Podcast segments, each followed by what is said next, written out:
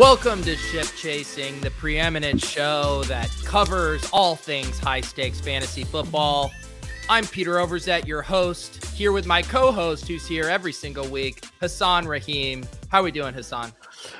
You know we, we're doing fantastic here. You know, like we've been we've been pretty blessed to to to where we are, and you know we're having a good season and we're having fun. I see a lot of complaints and a lot of people complaining, but you know, to guys like us, ah, well, you know, I think something people forget is you helped build this show brick by brick, waiver pick by waiver pick. And, uh, you know, look where we are now, Hassan. People, you know, getting rid of their Wednesday night plans uh, just to come watch us do this show. Yeah, I mean it's it's humbling, right? Especially especially when they have a come uh, they, they come and have a chance to see me interview you about how to do this. Would you, you know? like to introduce our special guest tonight? Yeah, do we have any? Um, we do. We I have believe, two. Oh yeah, we do. Um, yeah, so I guess I guess maybe the other uh, well, we've got two fifths of the uh, of the Pentagon who are missing. So I guess maybe Ben Gretch and uh, Pat Kerrane. Oh, welcome, welcome! Wow. Nice intro Thanks, there. Guys. What is happening? oh, I don't know. Uh, Hassan shows up on time, and uh, other people don't. I think that's what's happening. How we doing, fellas? Good. Doing good. Doing My headphones aren't working, I, so I'm going on mute. I was late because I was sitting in the waiting room while I was uh, listening to Pat's uh, KJ Osborne slander that uh, Leone had shared in our little chat, which I, I was I was laughing because I just saw the back to back tweets. One was Daigle pumping KJ Osborne as, a, as an ad, and then the next was Pat funding it. I was like, NBC Sports Edge. Who am I supposed to believe here? That's actually really funny. It says KJ Osborne's a high stakes waiver wire ad that could pay dividends. And then, the very next tweet is Pat Grant explains he won't come close to matching Adam Thielen's production. That's Pat, are you having technical difficulties? I am. I'm going to back out and come back in. All right. It's all right. This is why we we normally send our guests kind of a little technical show sheet on how to do StreamYard and stuff. But Hassan, did you forget to send that over to Pat? Uh, yeah, that's yeah, that's definitely my fault. Um, I, I I definitely forgot to send that. That's like, I, and I, I apologize. I know it's his first time on the show and everything. I should have made it easier on him. it's okay. It's okay. Why don't you uh set the table though? Let the people know how we're doing because we uh penta manage uh, a couple squads that are looking pretty spicy right now. Yeah, uh, so we we uh, so first let's start with the uh, KFFC uh, team. If you guys remember, that was just the craziest draft. I can pull up the draft board if anyone's interested to to walk down memory lane with us. Please do. Um, screen share it in the hopper. I was uh, I was just muted and trying to make a joke, but I was. Gonna I have that. no idea how to screen share. I apologize. Uh, this is um, I thought you've been. Pete, Penta managed is definitely an overstatement because we've basically left it to Hassan, who's done a fantastic job, obviously, because we're in the playoffs. What are you talking about? Oh my God! There we go. Well, you, I mean, we've we've definitely chatted all year, but you've yeah. done a, a great job staying top of the waivers and things like that. No, I, I again, so like it, like like I, like I'll be honest, like this really is like a true five man effort because you need input and you need people to talk you into and out of what the fuck you're going to be doing on uh, on waivers. And I'll, I'll just pull up an email exchange that we had way back at the start of the season that, that really set set the set the tone. Is this where Blair spent all of our money on Rhamondre Stevenson? I would pull that one up too, but this is this is one. the best. So we're That's the best email conversation I think in the history of email. That so, is aged pretty nicely. Did yeah. he go back in and raise it? No yes. Yeah. Yeah. Because we were like, guys, this is pretty. This is pretty wild. And Hassan goes, "I'll talk to Blair," and then Blair was like, "Yeah, you guys are right. Let's jack it up." um so so so so for those of you guys who want to see this is it this is the drunkest draft you're ever going to see um, and and just some some some notes here. So Joe Mixon, no, this is the third round reversal. So keep in mind that's Joe Mixon at the 303. Um, and you know, here's our first running back, Javonte Williams, uh, who did who did pretty okay. And then you can just, you know, I mean, just revel in this, right? This uh, was this was a bit of a friends and family draft, right? I know yeah. Willis was in this draft. Was was Gormanji and Gormanji? Yep, Gormanji also uh, uh, did well in the. He, I believe he was the regular season top point scorer. I also just want to let you guys know, and I don't know if you guys have been following the uh, the TOC, the Owners Club, which is like the NFT DFS stuff. Gormanji shipped week 13 and won a seat to the Miami Wow. Live final. Uh, so congrats. Gormanji continues to just absolutely crush. That's massive. I have to Um, set my lineup again. yeah, great. I bought some NFTs and don't set my lineups for that. we gotta Uh, get you set up. So uh, I mean, I mean, again, this was like really. Uh, we, we got- we got help here, right? Like we got Josh Norris who talked us here into Damien Harris. He talked us into Kadarius Toney, who we uh, uh, wavered away. Um, you know, uh, we got uh, DJ Chark got hurt. We got Henry Ruggs. Uh, KJ Hamler got hurt. Uh, Michael Pittman uh, emerged. We lost Got Despite getting Gus Edwards here, it didn't matter because Gus Edwards is out for the season. Um, and that's just our team. Elijah Mitchell actually got drafted in this one. Blair, who are the guys we want to take? Because this is the draft, right? That we, you and I, kept getting three to two outvoted, and then on the next draft, when you when you were like, we're gonna do another draft, and hopefully me and Ben can get some of the guys we wanted. I know. I wish I could remember. I Uh, can't remember either. Probably better picks. All the bad ones were the ones you guys wanted, think- and then the good ones Hey, hey. that we didn't take were the ones He- that we were thinking. Well, we didn't let He- you have any he- picks, so that can't be true. He he got us on a Michael Pittman, but uh, but but j- j- just to wrap this up real quick, we uh we shipped this against um Shelley.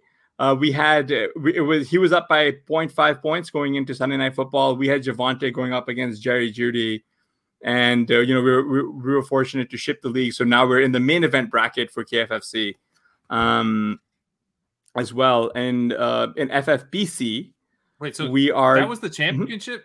What's there's an We're extra really- week in the no so listed in the playoffs.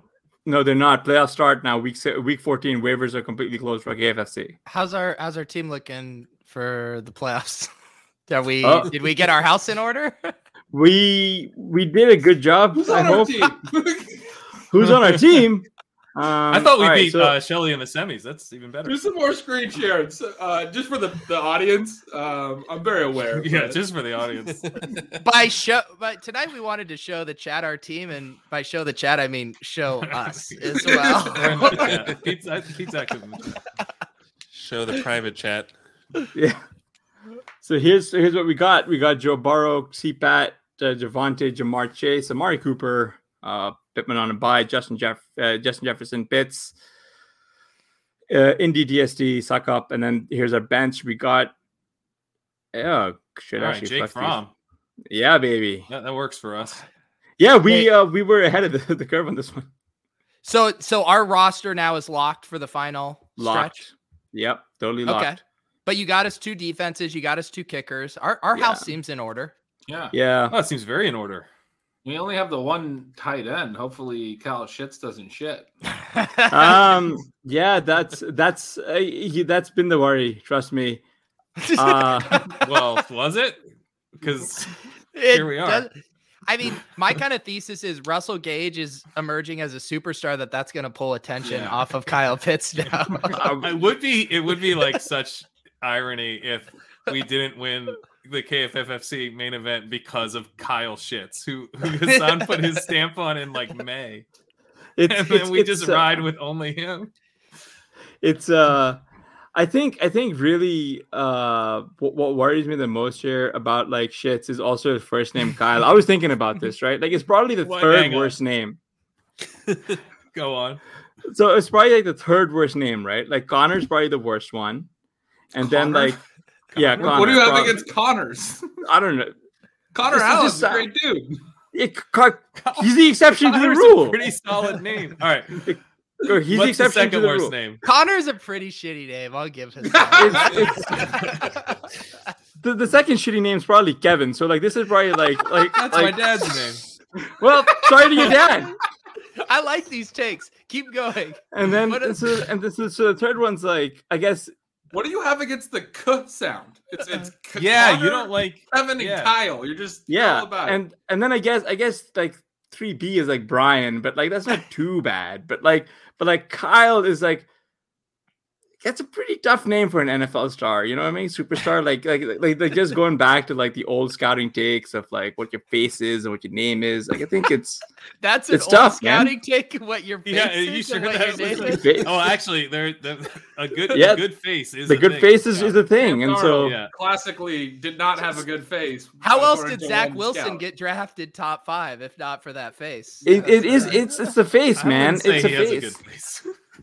I don't know, good some- people, some it's not people just like. attractiveness. It's like having kind of the aura of a star, is what the good face is. All right. Okay, I'm gonna pull up a photo of Zach Wilson. You're gonna tell me this guy doesn't have the aura of a star?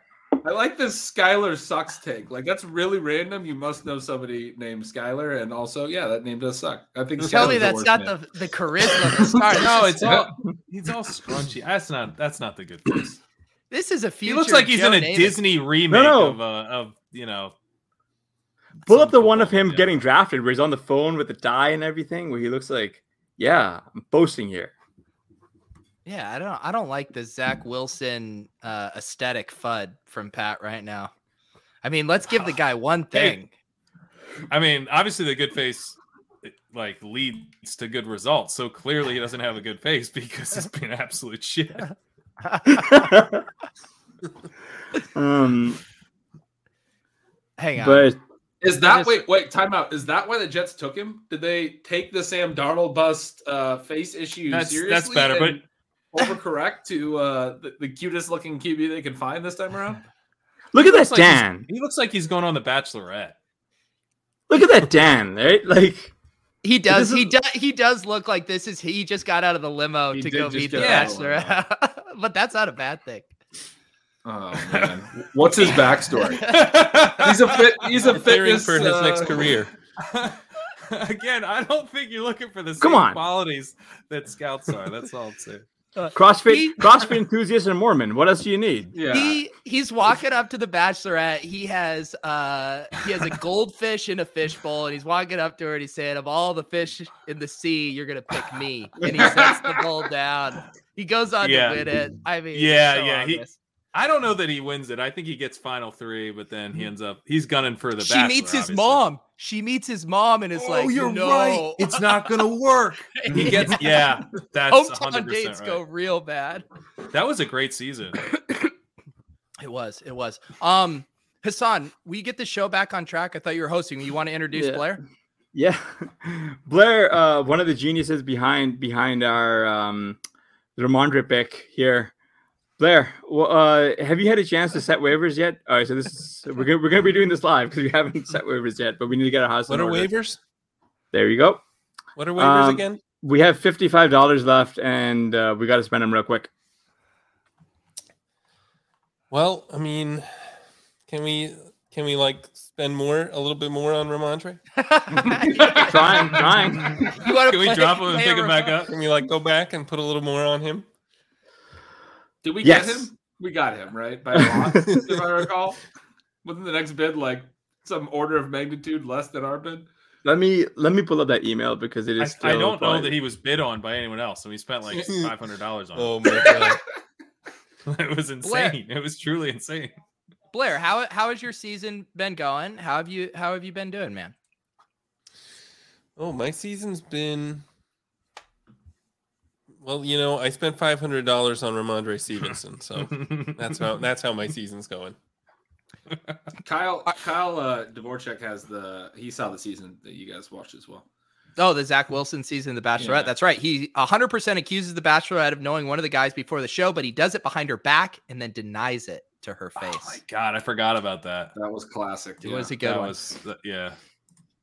Um, Blair, did you did you co-manage uh, a team with Sean again this year, a main event team? I did, and we drafted Christian McCaffrey with the first overall pick.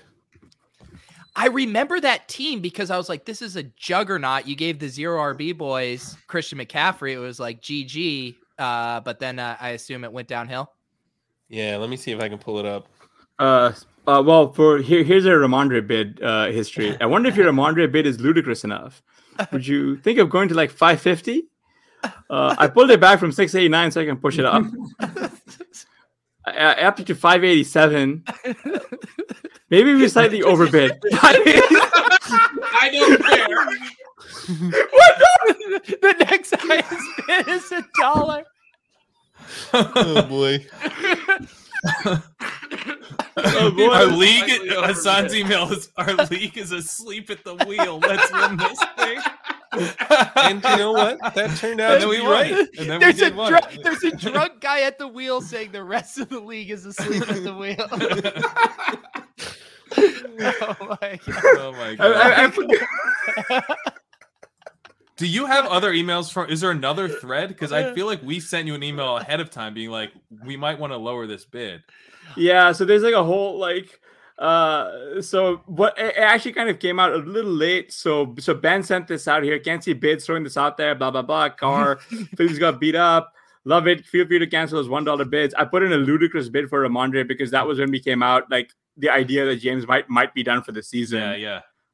and um and so just sort of feel just sort of go in and we were kind of discussing like one dollar bids and so on and so forth and then it kind of i think you guys were probably recording a close to recording when it came out that uh that um james white was actually done so we went back in and readjusted our bid way up Okay. and and that's where and that's where we we we got what we did but it just it just in hindsight it just at the time was just like oh god we're on a complete island here but who cares like let's win but um We won. You were right. They were asleep at the wheel. I mean, we're Wait, how- let- where are we at? Uh, where are we at? we're in the finals Okay, cool. never in doubt, Ben. Never in doubt. um so we we actually were fortunate because like we we uh were so the fbc the ffbg uh, the fbc league was one where we tried to go really heavy for elijah mitchell week one and we didn't win him but i had like a couple of contingency bids for cpat in both uh, and that we were kind of fortunate to get him for like 25 bucks or whatever like at the start and he's really been the guy so here's our team if any, if anybody wants me to share I uh I found the thread too. Pat, your reply was we definitely overpaid, but honestly, it only takes one guy to be paying attention to lose him. So fuck it. that one guy would have to be Blair multi-accounting and Yeah. also in the league. I, stand I mean, by let's let's just say it. Rhamondre looks fucking awesome every time he. Yeah, touches man. yeah. I He mean, looks he's great. awesome. Pat was not going to be the low guy. He was like, he comes back. He's like, I'm glad we did it. I, I would have went higher. So, so it's just it's just a bummer that we we don't have him this week because like we'd be playing him over Zeke, right? Like, like Wait, why don't we easily have him? Oh, he's on a bye. week fourteen He's on by. a bye, Yeah. yeah. Mm. Zeke's been on a buy since like week seven. Yeah, no. I have I have Gallup slotted in there, and that's the issue is because we've got Deebo down here, and he is uh probably not going to play. He's been carrying us. Anyway, but uh, if anyone's interested, I can share the draft board if you'd like. But um, long story short, we lucked out last week, winning a real snooze fest of a game, and we're in the finals playing against a team that we have uh, beaten once before. But it's a battle of ide- ideology here. If anyone's interested Yeah, on the hear it. On the left we've got like um, on the on the right you've got us your your your hometown heroes you know modified zero rb well i guess it's zero rb with zeke. On the left you've got your typical ffpc grinder uh, more running backs on his roster than he can play. Um like every like like i mean look at this donta Foreman, chuba hubbard rostered only three wide receivers as he heads into the playoffs. That's Like, amazing. like that's a like that's a miracle. Van jefferson chris godwin and devonta Oh, smith are his Ben. Three this Yeah, is like I we have to win this. And Jefferson get one put us in the ground. No way. I, I need him to get one point bad. Um, yeah, right. And he's got he's you know he's got three tight ends. Is you know Tyler Conklin, Logan Thomas, and Rob Gronkowski. Um, three defenses, right? So Tampa Bay, Buffalo, and Arizona. Look, gotta Like, play matchups. Got to play Three matchups. three quarterbacks and like 500 running backs. Like James Conner, Najee Harris, Antonio Gibson, AJ Dillon can't even play Chuba or Donta Foreman. So what's it matter?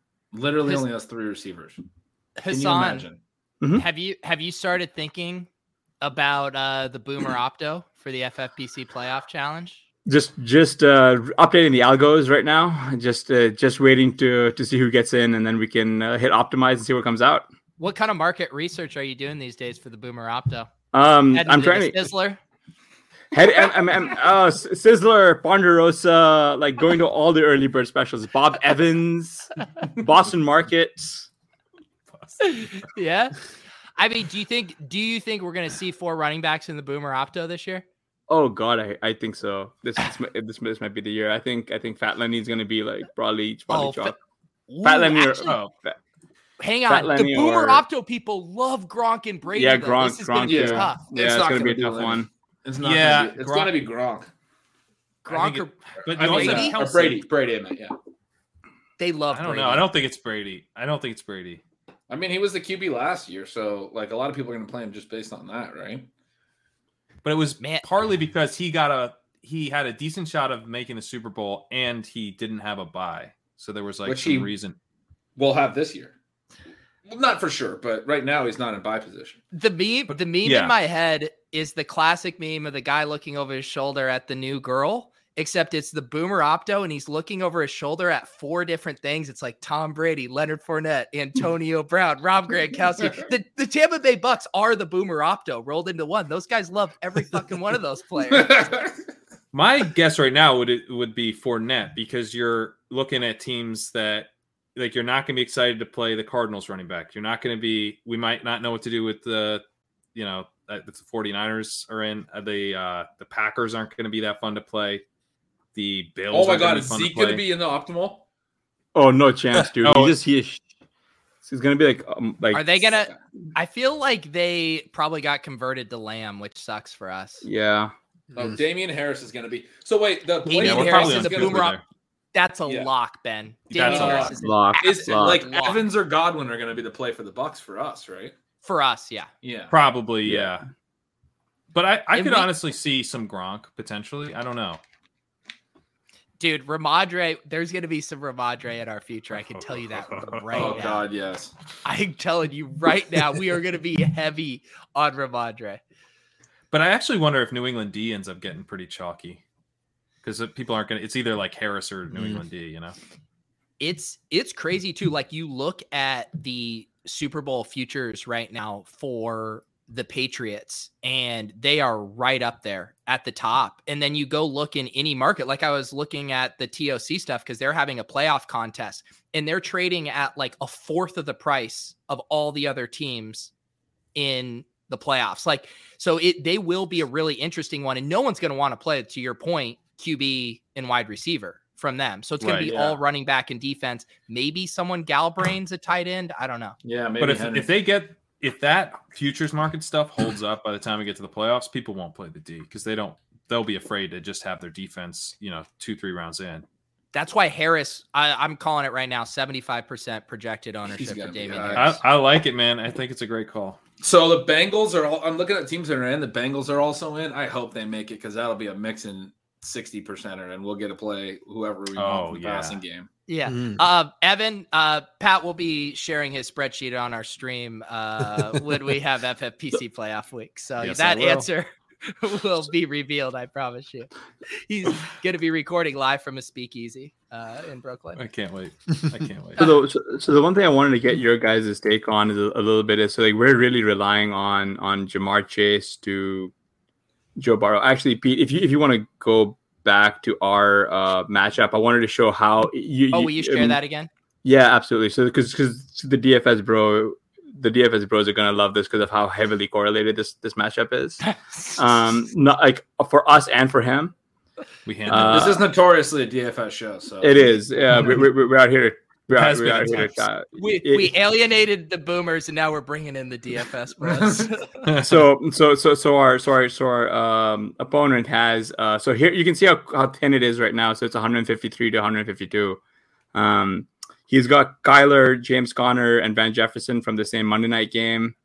Uh and uh, and then he's got Godwin and uh Gronk, and Tyler Bass and Tampa Bay defense from the same Hmm. like he's like pretty much all in on like basically two ge- two two Well, teams two That's games because he's trying to, you know, eliminate the number of things he has to get right. You know, if he Yeah. correctly identifies these two games, he's gonna really be cooking. Uh, I mean, I mean, look, if if if if you if you've got like three wide receivers and one of the three is Van Jefferson, I can tell you you are definitely either Galbraining to the extreme or you've got nothing up there. Like you're that meme where, like you know, but the fifty percentile is like crying, and like on the one end you got the G, like the guy with the hood, and then you got like the person who looks like me, like the guy who had no idea, had no idea what's happening. Um, so and what, Are we correlated at all? What do we got? Well, it's kinda- well, thanks to Deebo like not going, like we we lose that Ja'Marr Chase, Joe Burrow, Oh, the Deebo. Chase Oh, Deebo oh, mini. man. that- I oh, know. We like- totally God. planned that out. Oh, Yeah. man. We're we're, we're we're kind of correlated to Kyler because we've got Matt Prater going.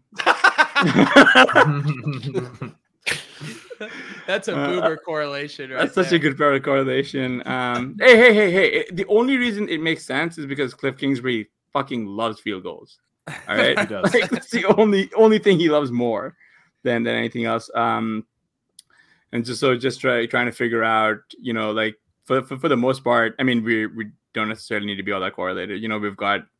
I mean, that's kind of what happens when you get your wide receivers right.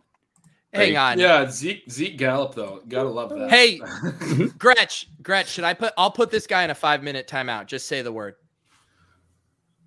no, he can he can have his. You're gonna let him say that? I'm I putting him in a five minute timeout. I'm offended. All right. He's going in a five minute timeout. You can't just come on this show and say, I can't believe you just let that go, Gretch. I had to lay it down. Look, man, Van Jeff's elite. He's going to the Hall of Fame. It still sucks, but you know, it's uh, you gotta you gotta own some things every now and then. what was what was the heartwarming story about Van Jefferson that someone shared in our chat? I don't, Leone, uh, I can't Leone remember. loves riling you up about Van Jefferson. He loves, yeah. Well, and and he had a good. He did have a good little story that he's like a fun guy. He was like, "How can you not root for this guy?" Because there was some, some. I can't remember what the story was, but there was some story this week. Uh, I was reading. I was trying to find it, but me and Leone had about a seven-hour conversation about waivers today, so it's way up in our chat. So How it goes. Uh, Pat Kerrane is he's down bad. He's struggling here. Brooklyn Wi-Fi. I sure am. I don't know if you can even hear me, but I am We can hear you. Look at my frozen face. Uh, I also want to say Blair and Pat both wearing the old school Rotoviz hoodies in two different colorways. Pretty cool. That's right. I'd show you it if I uh, wasn't frozen. Um, I did. I did want to pull up a line while we're talking about Van Jefferson from uh, my favorite Substack here. Um, Signal Van Jefferson, twenty percent uh, targets per route run over the past four games, continues to run a ton of routes, comma still sucks. Uh, Gretch, I mean, I I thought the takeaway was going to be uh, pretty impressive, but still sucks. yeah, I mean, speaks for itself, really. Uh, No, I mean, look, he's he's drawn a few more targets these last couple weeks, so good for him. That's been my big thing. I mean, like if you want to actually have a, a serious conversation about DJ Moore and, and Van Jefferson, look at their targets per route run because Moore's been way way better than him at earning volume, but uh, obviously way better team situation for Van Jeff. But um, yeah, he had a, a pretty big drop this week. He wore one off the face mask last week. That's Van Jefferson I'm talking about. He continues to be terrible. He's like one of the worst graded PFF. Uh, receivers who's run as many routes as he has. He's like 20 top 25 in the NFL in routes run. Like they just run him out there constantly on this really good offense. They really want him to be a thing. But uh as far as like grades and you know drops and stuff, that doesn't really matter ultimately. He's been terrible.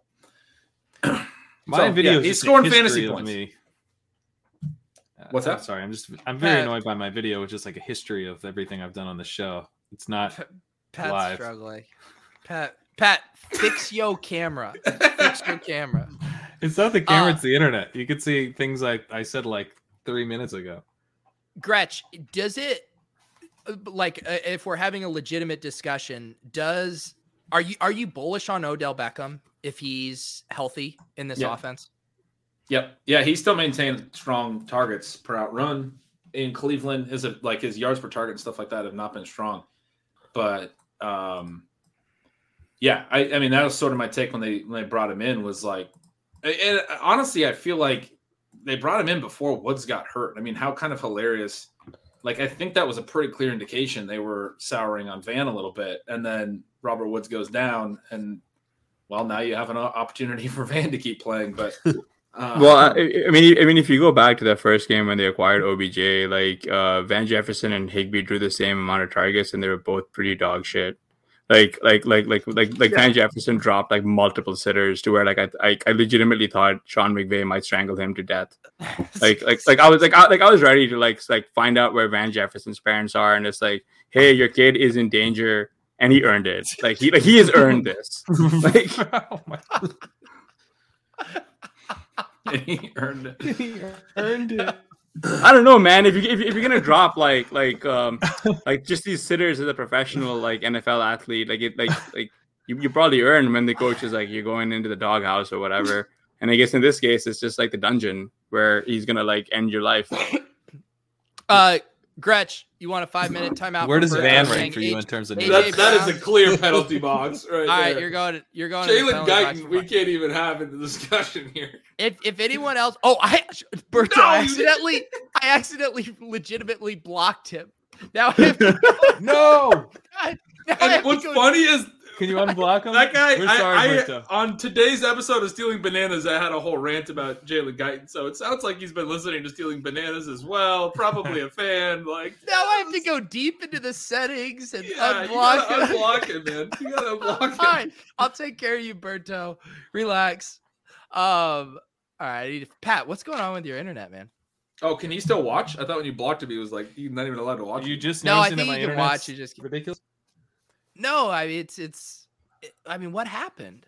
You Murphy I don't chewing know. through It the was bad for the podcast today. Honestly, it might have been Murphy's been uh, very anxious today, trying to get me to play with him. As soon as I go on a podcast, he wants me to stop and and play with him. So could be Murphy. I don't know. Uh, it was doing this during the Good Football Show today, which was which was a pain.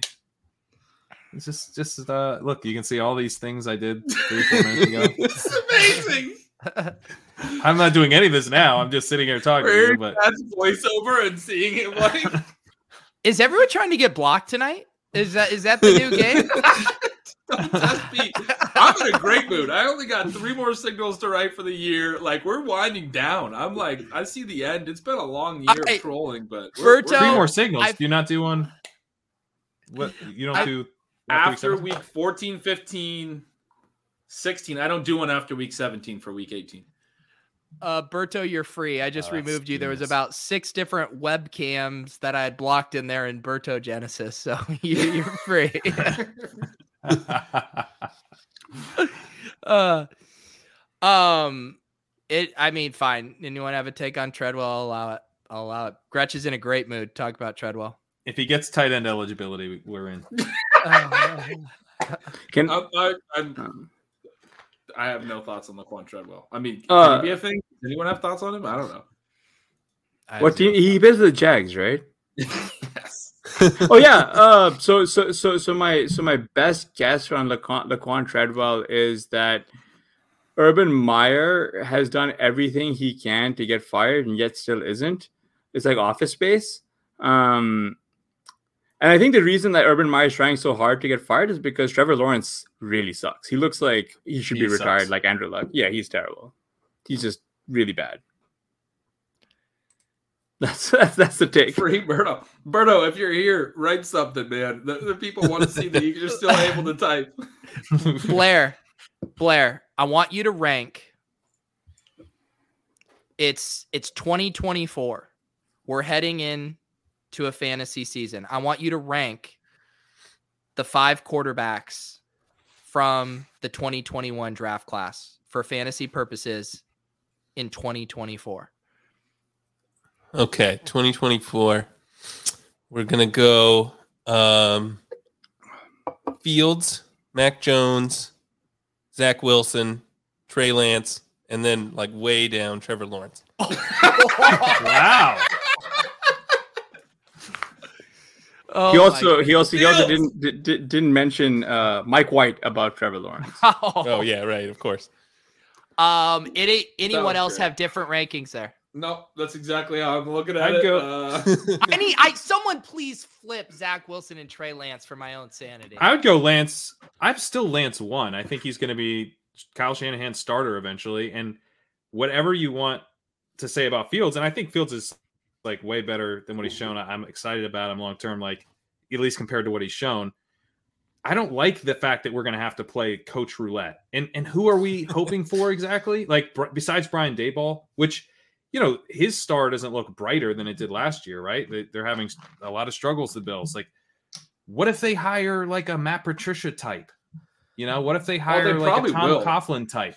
Uh, Yeah. in Jacksonville. Their owner, No, in, in Chicago. Their Chicago. ownership cares about a hundred year old streak of not firing a coach in season. If you manage like that, you're probably going to hire some Yeah. idiot.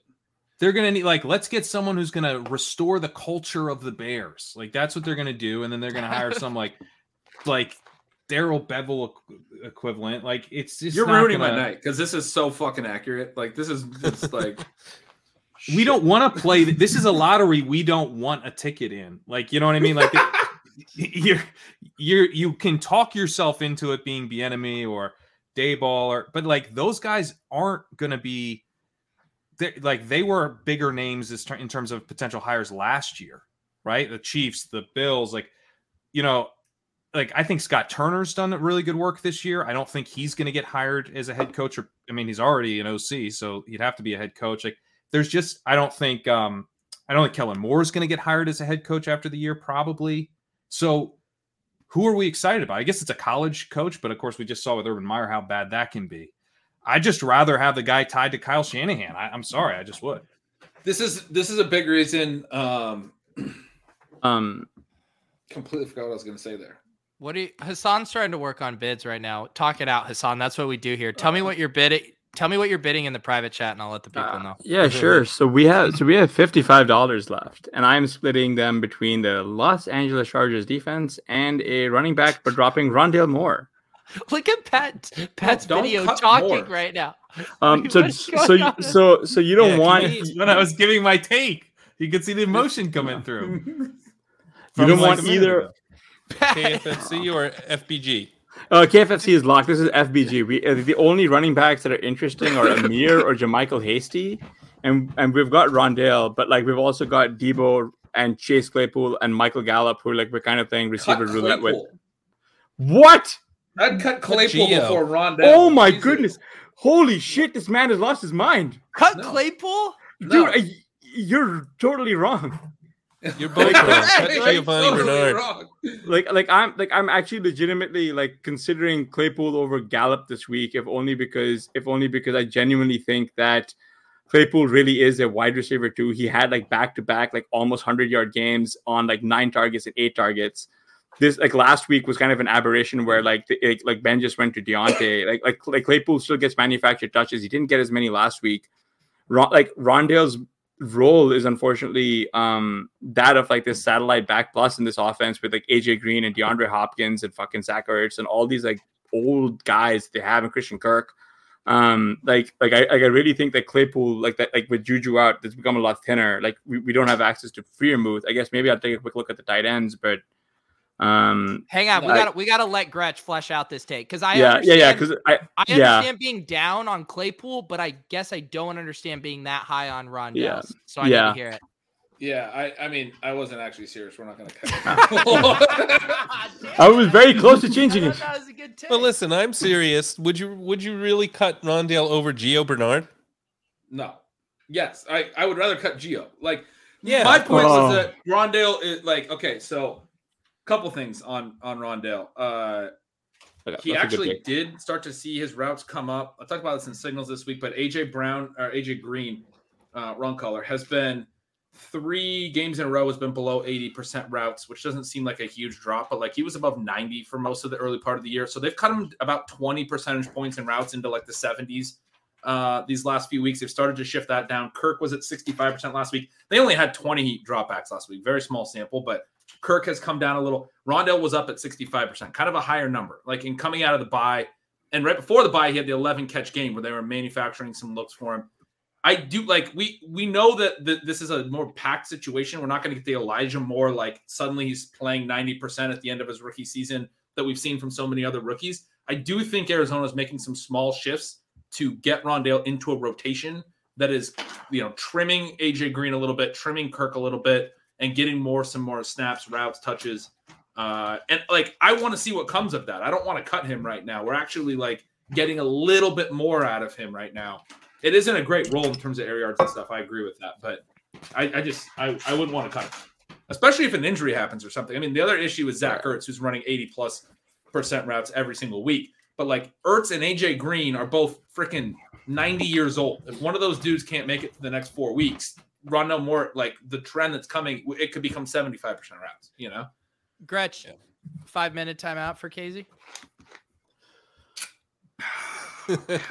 Why? I- You're, you're the host. Yeah, no, Casey, that's a five minute timeout. He said AJ AJ Brown is just fancy AJ Green. I, but I can see where he's going with it, right? Like because you got AJG and then AJB. I'll put you in a five minute timeout. He used to be my co-host. Um, yeah, no, I, I, I can see. Berto, he's- Berto knows. He's, he's learned his lesson. Berto says, "Don't fly too close to the sun." because Casey's feet has a heavy finger. Um, I did, I did want to get your guys' takes on like the like the running back roulette going on in in, in Philadelphia, especially with his on again off again relationship they have with uh, Kenneth Gainwell or Kenny Gainwell. Like when he's in and playing, he does really well, and then they just he's like a healthy scratch for the most part. So I don't. I, I was hoping someone had like a take there. I have no idea what we're doing because we've had him on our roster forever. I have takes on Gainwell, and I, I basically, I don't think they think he can run. Like I think they think he's just a receiving back. This last week he got 12 carries. Eight of them came on the last eight plays of the game. Total garbage time. They're obviously Mm. really depleted elsewhere in their backfield. Like Scott didn't play, uh, was sick and everything, and Howard's hurt. Uh, Miles Sanders got 24 of the first 28 rush attempts in that game, even though Gainwell had the rush TD. Like they don't think he can run. If you go look at his rush attempts, like as soon as they shifted to the really run heavy game scripts with the pass rate over expectations that were negative 10% or worse, which was whatever week, that's when they said, okay, we're going to go with Howard and Boston Scott, and you're now a depth running back. That was right when Sanders got hurt, remember? And we're all like, Gainwell's Yeah. going to smash. He's been Yeah. awesome. I just, I, I don't think they he, they think he can be a between the tackles runner. We love him. He has a great profile. Pat's been on him, you know, since the offseason was really, really high on him. But he was a fifth round pick, right? Day three pick. And I just, yeah, I don't think they see anything uh, out of him as a runner, which is weird because he has had runs like this week where he had the 17 yard TD. Now, he did look good also in the in the closing minutes last week in those final eight carries that were all you know garbage time. But you know maybe he can still earn some some new trust in in an opportunity to run the ball. But I just think that they're a run heavy team now, and they don't think he can run. Well, I, I would say they they're not happy with the way he's running. Maybe it, they don't think he can run. Might be a little strong because like you see this with backs like Tony Pollard and stuff. Gonna get like worked more and more in. Like they could they could ultimately like what they saw last week and start using him a little bit more. And the Scott stuff, right? That's kind of interesting. What happened there? Because there's an illness. and Illness, maybe yeah. that's why I didn't play. But he also fumbled at the end of the Giants game in a way that kind of lost them the game. So maybe that's why he didn't get any touch. He did have four percent of snaps, so it wasn't like he was inactive or kind of even like an emergency back. He was out there a little bit. He just didn't ever touch the ball. So I mean, he only played four percent of snaps, but they they could be kind of benching Scott over that egregious fumble that you know ended their last their second to last, but basically their last real drive against the Giants.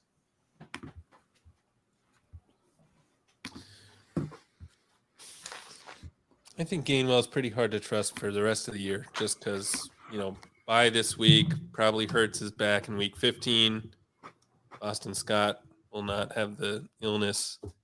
Um, might even have Jordan Howard back. So Yeah, That's that's the mess. thing about about both guys like Gainwell and Rondale, where there isn't we're excited about them, but there isn't even clear contingent value, and that there could be an injury or someone removed, and you you can't definitively know like, oh my god, their role would for sure expand. Whereas like for if Damien Harris goes down, we know Rhamondre Stevenson is full on blast off, but that I don't know. Those guys are such hard projections because the coaches yank around the usage so much.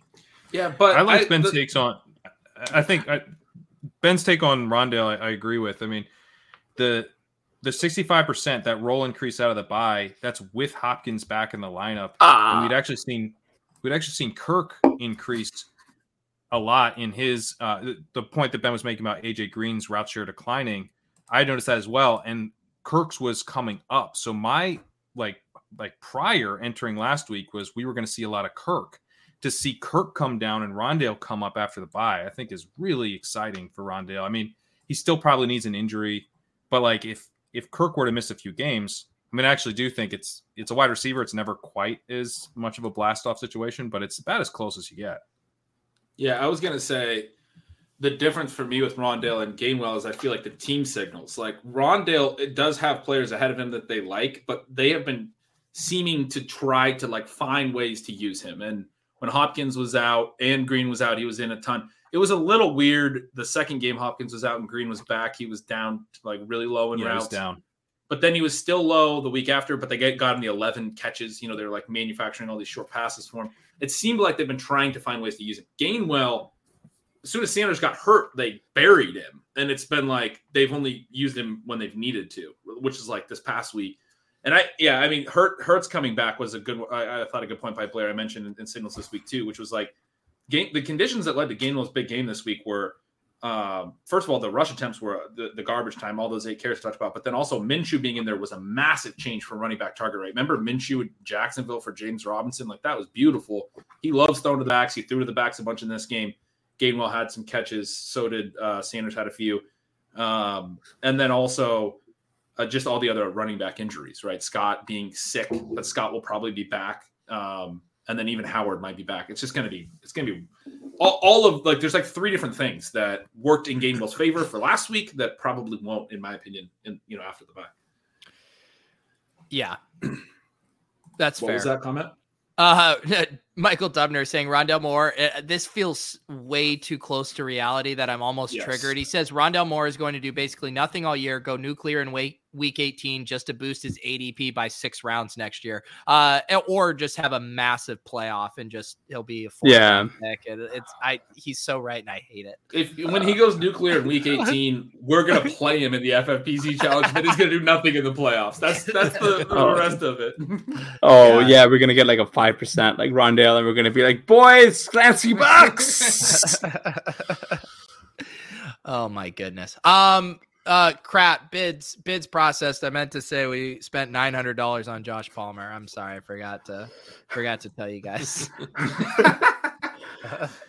you guys Um, do you guys have a take on this Josh Palmer versus Jalen Guyton uh divide that is tearing apart America right now? um, Palmer over Guyton. And I don't even like Palmer. But Guyton, like we know Guyton can't earn targets. Like I don't understand the Guyton thing. The, uh, the, the Guyton thing is he scored a touchdown last week and now everyone's excited because everyone's out. Yeah, he so last year, Pat and I have talked about this before, and I think Pat confirmed this. I just said I, I thought it was the lowest targets per route run, and I think Pat confirmed it was of any qualified receiver. He was under 10%. Um, this year he is also under 10% again. He- like this guy can't earn targets. He's like he had four last week and he had a couple long catches. He's fast, but like he is not a guy that is gonna ever He's Demir Bird. He's Demir Bird. He's, He's- an empty route He's guy. just If you- Demir if- Bird. If, you hit five targets, it's like freaking hitting the lottery. So go ahead and play that in DFS or whatever. Like have fun. Josh Palmer has at least a reasonable. He's a rookie, and it's not great, but he's at he's at 15% targets per route run. And if both those guys are out, he's going to run more routes. He's not been running as many routes as Guyton, but he will in that scenario. And I, I mean, I think it will be like if one of them's out, the other one will get a bunch of targets in the tight ends because Cook and, and Parham have both had pretty decent targets per run and they've been running routes. I think they'll do more of the two tight end stuff. They've used Stephen Anderson at times too, you know, and I, I don't Yeah. think he's healthy, but I think it'd be Ekeler, you know, one of the receivers and multiple tight ends. They get a lot of the targets for him, but um, I have a hard time seeing Guyton having a like just a game at all. I do too. And, and if anyone's running routes out of the slot, I mean, maybe it's some Mike Williams. I don't know, but like Palmer has just such a better chance of that. And he's, uh, I was talking to, to Davis about him this morning, and he's like 6'2, 210. You know, he's got that bigger frame. You could see him kind of more in a Keenan Allen style role. Uh, so, I, I, yeah, Guyton's going to do what Guyton does because he just runs in a straight line. Well, that's why I'm excited about it for DFS because the Guyton touchdown last week was the ultimate red herring, you know, heading into this week. And now everyone's going to want to just chase that, assuming his role is going to be the one that grows the most. So uh, Palmer's looking pretty juicy to Yeah. me. The chat also excited about Parham as well. he had uh, 90 yards and a TD last week. That's great, right? I don't think people realize that like his role was actually kind of a little bit smaller last week than it has been at times or I mean certainly didn't grow. He the point I'm trying to make is he's been running a ton of routes all year this could have happened at any point. It's not like something changed and he just got on the field and did something, right? Like, and and the dude has 289 yards on the whole season. He had 90 last week. Like he got basically a third of his yards last week. Like you've had a long sample and all of last year of a guy that doesn't produce yardage when he runs a lot of routes. So good luck. Yeah. Go I'll ahead. push He'll back a do little it. He'll bit. do it again. I mean, I swear to God, this is like this is the perfect scenario where there's like no shot for him to have a big game, and he'll do it again because that's just what happens. I'll push back a little bit here, right? So one, Palmer is from will. Canada. Palmer's from Canada. Who ever heard of a good guy, like a good NFL player in America who's from Canada, right? Never. N- n- n- not gonna happen. This guy's the best Canadian Not- football player of all time, whatever. Right? Two, two, all right. So he so I've been reading this conversation, like this interview that he gave. He lists his favorite Star Wars movie. Guess which one it is. Guess which one it is. No, I mean have not the Phantom Yes. Menace. If it's the Phantom Menace, we're out. No, no, no, no. But guess which one it is. Just guess. Just I did. I don't guessed know. The there's, there's too many. There's too many, right? All right. So I'll give you. So he he he has a tattoo on his leg from Star Wars Rogue One, right? Rogue One's a dope movie. I was gonna say that. it's That it's a very good movie, and it's not his favorite. I'm kinda more you know, in given how young he is. It's it's Wait, it's Revenge of the Sith. It's Revenge of the Sith is his favorite movie. Like what? This is Oh. the guy who you're going with. This The is- Revenge of the Sith guy. I just love Which that one's Revenge of the Hassan is Sith? re- Hassan is referencing some article as if it's a primary source that we've all read. Like, what is this fucking article? That's what it is. No, but the chat has as you right now. Uh, they don't want us to tell you that Claypool is Canadian. Oh, so then so, al- so already. That's why he's Oh God. Hoisted by my own petard. Yeah, I'm a little bit mad at the chat because now we're gonna end up dropping Claypool. Hassan right, can't stand absolutely. well, too, now. Where is Abbotsford in British Columbia? What is this even a real place? Get out of here. Hassan, what is this article? Which is one's some, like, Revenge of the Buck Sith? I don't even know which movie that is. It's like it's like the end of the most recent, like the current arc, I guess. I never watched it. No, oh, it's oh, the, the last no, Jedi or whatever. it's episode three.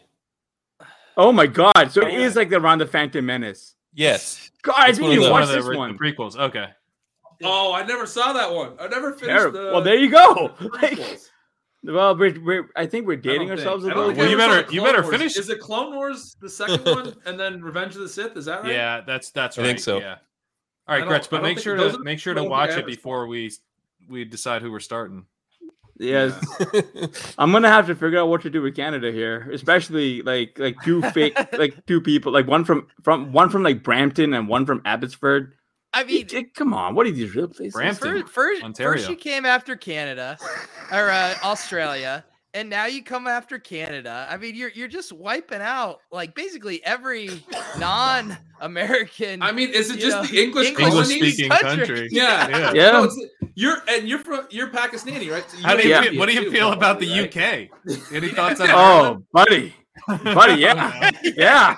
Oh, buddy, are we are, are, are we are we ready to go to war with the royal family? Because we- I'm ready. All right, let's let's let's hear it. I am- Let's hear it. I am ready.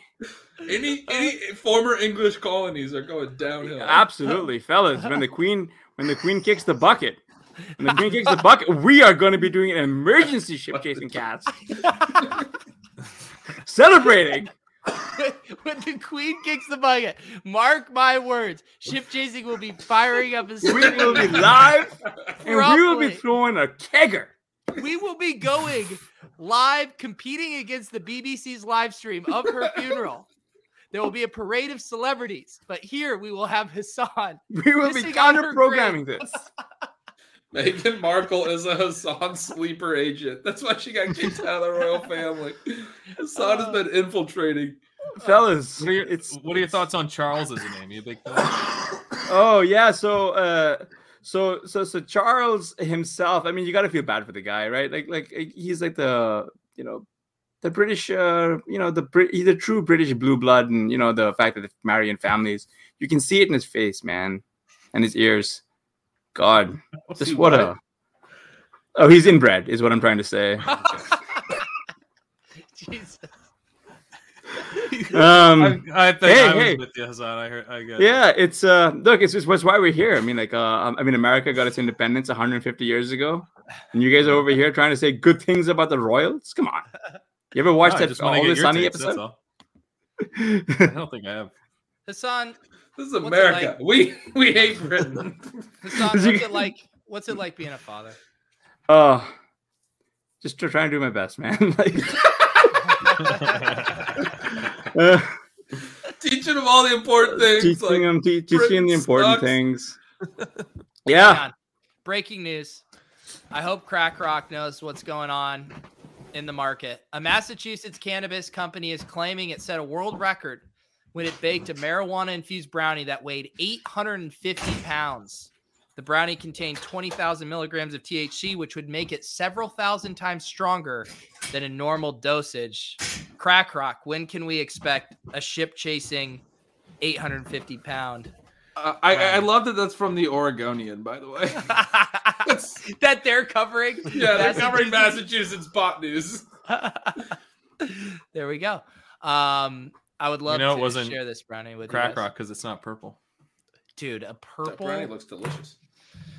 we still need to do. Uh, Crack Rock has to host us at his uh, Berkshire's uh, Yeah. rental. Yeah, I'm trying to toke up with Robert Kraft for sure. God, I feel like toking up with Robert Kraft would just get like so weird. You know, where he starts like calling you babe and like wants to kiss you on the forehead and stuff. That's a great point. I no longer want to do this.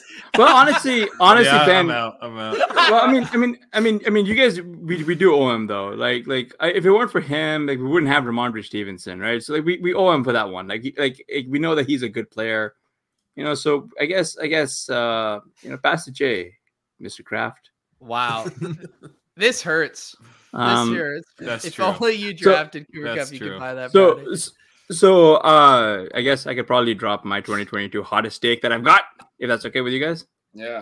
Are we right. ready for it? Because you've already Yeah, dropped yeah. some pretty Yeah, hot takes. it's- Yeah, it's so- also so- only December, and we're already getting the 2022 hot takes. I love it. So yeah, so so this one's actually relevant because it's fantasy football and it's actually probably semi-serious that I might write about at some point. But it's uh but it's uh but it's like Courtland Sutton's going to be like your Cooper Kupp kind of like bounce back from ACL like repair a year a year afterwards next year, and he's going to go probably three ish rounds later than Jerry Jeudy. Does so this- that's gonna be comparing 80. to. You're not saying Cooper Kupp this year, but like Cooper Kupp a couple years ago when he came back from the. No, no, Cooper Kupp this year, right? So, so what? So Oh. what Kupp did this year is like way on the extreme, right? But like last year, Kupp was coming off that ACL tear, and that's where it took him a while to get back Right. up to speed. And you saw that kind of Oh, come on down down the league winner. stretch. Sutton's an absolute league So, winner so Sutton's a league winner, and I think he goes in like the eighth or like he opens the seventh, eighth, ninth somewhere there, and he doesn't really rise as Dude, much because it's yeah, very who's- difficult who's to put who's him the up. quarterback in this in this scenario? Because Kupp Wow. got Stafford. Yeah, so Kupp, so Kupp did get Stafford. Um, so there Awesome. there have been rumors of the Broncos kicking around the tires on a bunch of players. Um, Deshaun Watson has actually is a name that has been thrown around. It just on on the off chance, apparently Miami was willing to trade for him had he settled all of his uh, um, uh, outstanding litigation. Um, the other one that's been bandied about has probably been Aaron Rodgers as a potential last gasp kind of area. There's like rumors that they might try and throw the farm for like Russ Wilson. So there's a lot of like players or potential upgrades you could see there because they're not going to be rolling with Teddy for that much longer. How awesome would it be with Courtland Sutton with Russell Wilson? That would be so Oh. fun. Yeah, so so like so that's like my my probably only fantasy relevant future future hot take because because because we've seen people like um because I mean this year Woods and Kupp are going back to back, but I think next year people are going to be really soured and Sutton to where like he he's going to go in that like really late range. Um, I, I mean he's not going to slide to where Kirk was this year, but like he's going to be in in like a pretty affordable area if that makes sense. I could see him where Marquise Brown and DJ Chark were at uh, Yeah. this offseason. Yeah. I and kind of where they too. ended, more in that like 9 Mhm. 10 turn. Yeah. And I, I, I can see it rising too, but I can see it to the point where you're fine going heavy on him. It was like it was like where we were on him a couple of years ago, Mhm. over like a little overextended, and then he got and he got like kind of uh, unfortunately got hurt. Yeah, I have the Um, weirdest Courtland Sutton. Uh, I mean, and people know that like with Jeudy, he's been worse.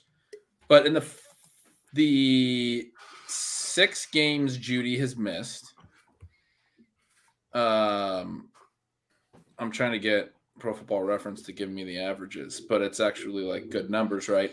In the six games, Jeudy has been active. Courtland Sutton has not caught more than two passes in any of the Yeah. games. Yeah. That's just like Okay. insane. And then in the six games he has been, I think it's 6.4 catches and 87 yards per game, which is like a really good line for a dude. How was the gap that wide?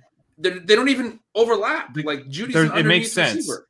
it makes sense to some degree why the gap's that wide because it's just variance because he's Teddy Bridgewater's deep threat and he's just not going to see a ton of targets most weeks and he's run bad. Like there's an effect. There's an I'm not saying there's no effect. There is. Jeudy's preventing him from seeing some additional Yeah. targets, but like he has like a I, I I had to close everything so I can't reference his ADOT, but his ADOT's like something like 16.5 or something. It's crazy high. So, and that's with Teddy Bridgewater, quarterback. So you're just not going to see that many targets. I'm, I'm kind of like selling the whole because it because I think it's mostly and overly baked in. I'm selling the whole Jeudy has killed Sutton's value thing. I think he's hurt his value to some extent, and he's also run bad on variance. Yeah, and, and that's like the, the beauty of the of, of data here, right? Is that you can use it to tell whatever story you kind of want to tell, but like but like realistically, what what what Pat's saying is true because he's still getting volume, he's still seeing air yards. He just has run bad. Like I mean, you you, you can say whatever you it is you want to say, like Jeudy killed him or whatever, right? Or like Well, I mean, Hmm? also think of even peak Russell Wilson last year with Lockett and Metcalf, and the Yeah. narrative was not even both of those guys could go off at the same game. Now you introduce an even better running game, a better tight end in that offense. I mean, it's not that shocking that all those guys can't go off with an inferior quarterback. Yeah, for sure. By the but way, this is a great matchup for deep for deep passing. So we're, I mean, I agree. that? the Broncos this week are set the up Lions? very well Lions? for- yeah, the Lions. The Lions have the second highest rate of 15 plus yard passes allowed. Uh, only the Jets are higher. So this is a So- really nice matchup for deep passing. I mean, I, I'm excited for something to then have a good game. But the the I mean, I, I agree with basically everything you said, except for the part where like again, the, the I just want to emphasize the size of the gap. Like he averaged 6.2 catches, 9.2 targets. Yeah, He's never yeah, had more than six targets. He was averaging more catches than his highest number of targets when you look at the split, which I again I don't think it has to do with Jeudy all that much. I mean, it has to do with him somewhat, but like he's not even getting targeted. That's uh, my point. Was like he hasn't doesn't have more than two catches in any of these games. Like four of the six games, he has three or fewer targets. It's three or two targets. Like he's it's weird. He was averaging a, a hundred catch, fourteen hundred yard pace in those other games, and then suddenly he's just not even getting any. Th- like that is a mass. It's an insane gap. I've never seen splits like it in my life, and it doesn't. Make It's a low. sense that- It's a low volume passing attack, though. It's a quarterback that we know is not going to be necessarily supporting a, a deep option. I'm not saying there's an effect. There is definitely an effect here. Like there's the the sample is just and but I'm kind of arguing against like what I feel is sort of a market sentiment that's like Sutton's dead, Jeudy's the only option in the passing game now, and I just don't think that's true. That's not true. I agree with that. It's just weird. It's just a weird fucking split, right? Yeah, yeah, It, it would is. be interesting to know, like if uh if Jeudy's out, does Sutton then become more of that underneath target? Like, is he relegated to only a deep role as long as Jeudy is in the game? Um, you know, I 'cause mean, yeah. Bridgewater.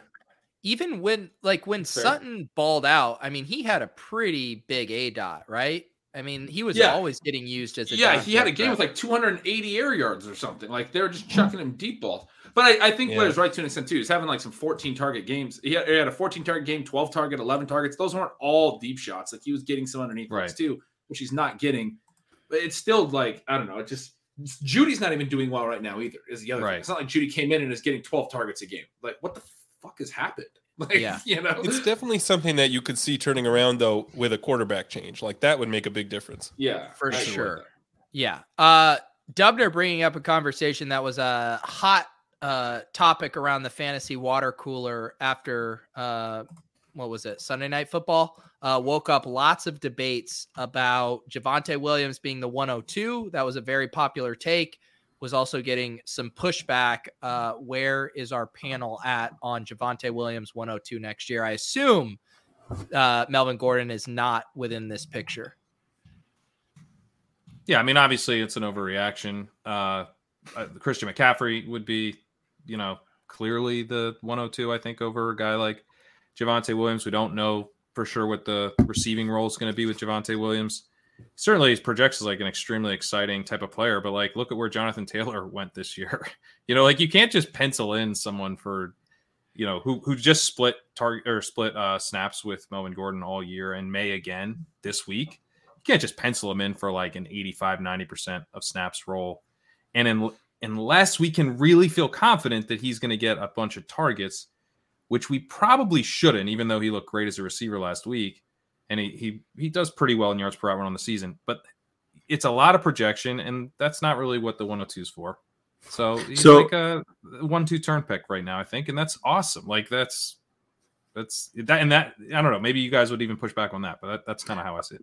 Oh, uh, I'm, I'm not going to push back, but if you take Pat's argument and then you switch out the uh, Melvin Gordon for Nyheim Hines and and and Javonte Williams for Jonathan Taylor, it's like the same discussion that people are having all off season. Um, I think I think uh, I think the argument there was it's fun to overreact to island games, right? Like I think it's genuinely fun to overreact to island games. Um, I mean, every time Byron Pringle was uh, on the field, I was, I can tell you for a fact, guys, I was celebrating just personally, like just Byron Pringle just being on the field. Um, but yeah, like, Hassan like sitting over there eating his Pringles, like, Like, yeah! I actually, that's my guy. Got the Pringles. God, God, I can't believe he owns this company. Yeah, but but but like, but like, I think uh, a lot of what Pat was saying is why his ADP is not going to be one or two. But if you have him, it's a little bit like John, the Jonathan Taylor argument, right? Why didn't Jonathan Taylor play ahead of Marlon Mack and Nyheim Hines? And do we get him with his targets and blah blah blah blah blah? And then, well, um, I don't know, man, it's baked in. I, I like. I. I mean, look, I love Javonte Williams, but like, Yeah. yeah. I want to push back a little bit on comparing him to Jonathan Taylor. Oh, I mean, Yeah. yeah, no, it's just not the same, right? Yeah. I, I No, I'm like con- that I'm- take. No, I, I agreed with your take, Pat, and I, I like Lawrence's take in the chat about him being more Antonio Gibson because Yeah. you could hang your hat, and I assume this is what you're going to say, Ben, on a much better prospect profile with Jonathan Taylor, where you if you're making the 102 case for Javonte, it is very heavily volume driven. And what's the whole thing we've learned around here that we shouldn't do is try to project volume definitively, is especially in ambiguous situations like a rookie's role growing. Yeah. Yeah. Williams- who at running back do you guys have ahead of Javonte? I mean, I don't even think CMC ahead of McCaffrey Javonte sure. is that clear. Ooh, yeah, I, I'm I'm a Blair there on, on CMC as well. I think that's like very, very cool. What did Hassan say earlier? You, you're just wrong. No. I, can't, I can't remember what it was. I think that's I think that's extremely clear. Like he's still very young. You know, well, he's gonna be like 26, so he's not like very young, but he's gonna be young enough. He's got this insane receiving role. Um, I think Ekeler, like you know, he got the touchdown work this year. Like, I, there's just enough guys where, you know, you're getting the receiving for sure, and then like if we're gonna do the projection game, which I loved Antonio Gibson this year, and I'm very happy to do. That's like uh, you know these young guys who they have crazy talent, and it looks. I'd they like a pop. mulligan on the Antonio Gibson stuff personally. Well, sure, sure, sure. Yeah. But, I'm saying if you, if we want to do that, we don't do it there. We do it in the second round. That's what the Yeah. second round's for. Yeah. Yeah. That's you know. Sure, but there's I, I think Gibson's a, a fair fair enough comp from the sense of like, yeah, we're going to year two. He had a great rookie year and stuff. But actually, I, Blair, you've done a ton of work on on youth, like age, right? He was a 21 year old rookie running back. Like what? Like give us the bull case on Javonte. Yeah, I mean the bull case is that guys with his profile. I mean, you know, he doesn't have as good a profile as Taylor, obviously, but guys who do what he did as a rookie, who have that kind of profile coming out, tend to see a huge jump in year two. So, I mean, if you're kind of playing the numbers from that perspective, you want to bet on these guys. Um, But y- and, in- but I mean, even Antonio Gibson didn't didn't um, have those same signals necessarily. So, like, Antonio I'm Gibson not saying flashed that. stuff as a college prospect, but he wasn't like Yeah, Williams was a better prospect.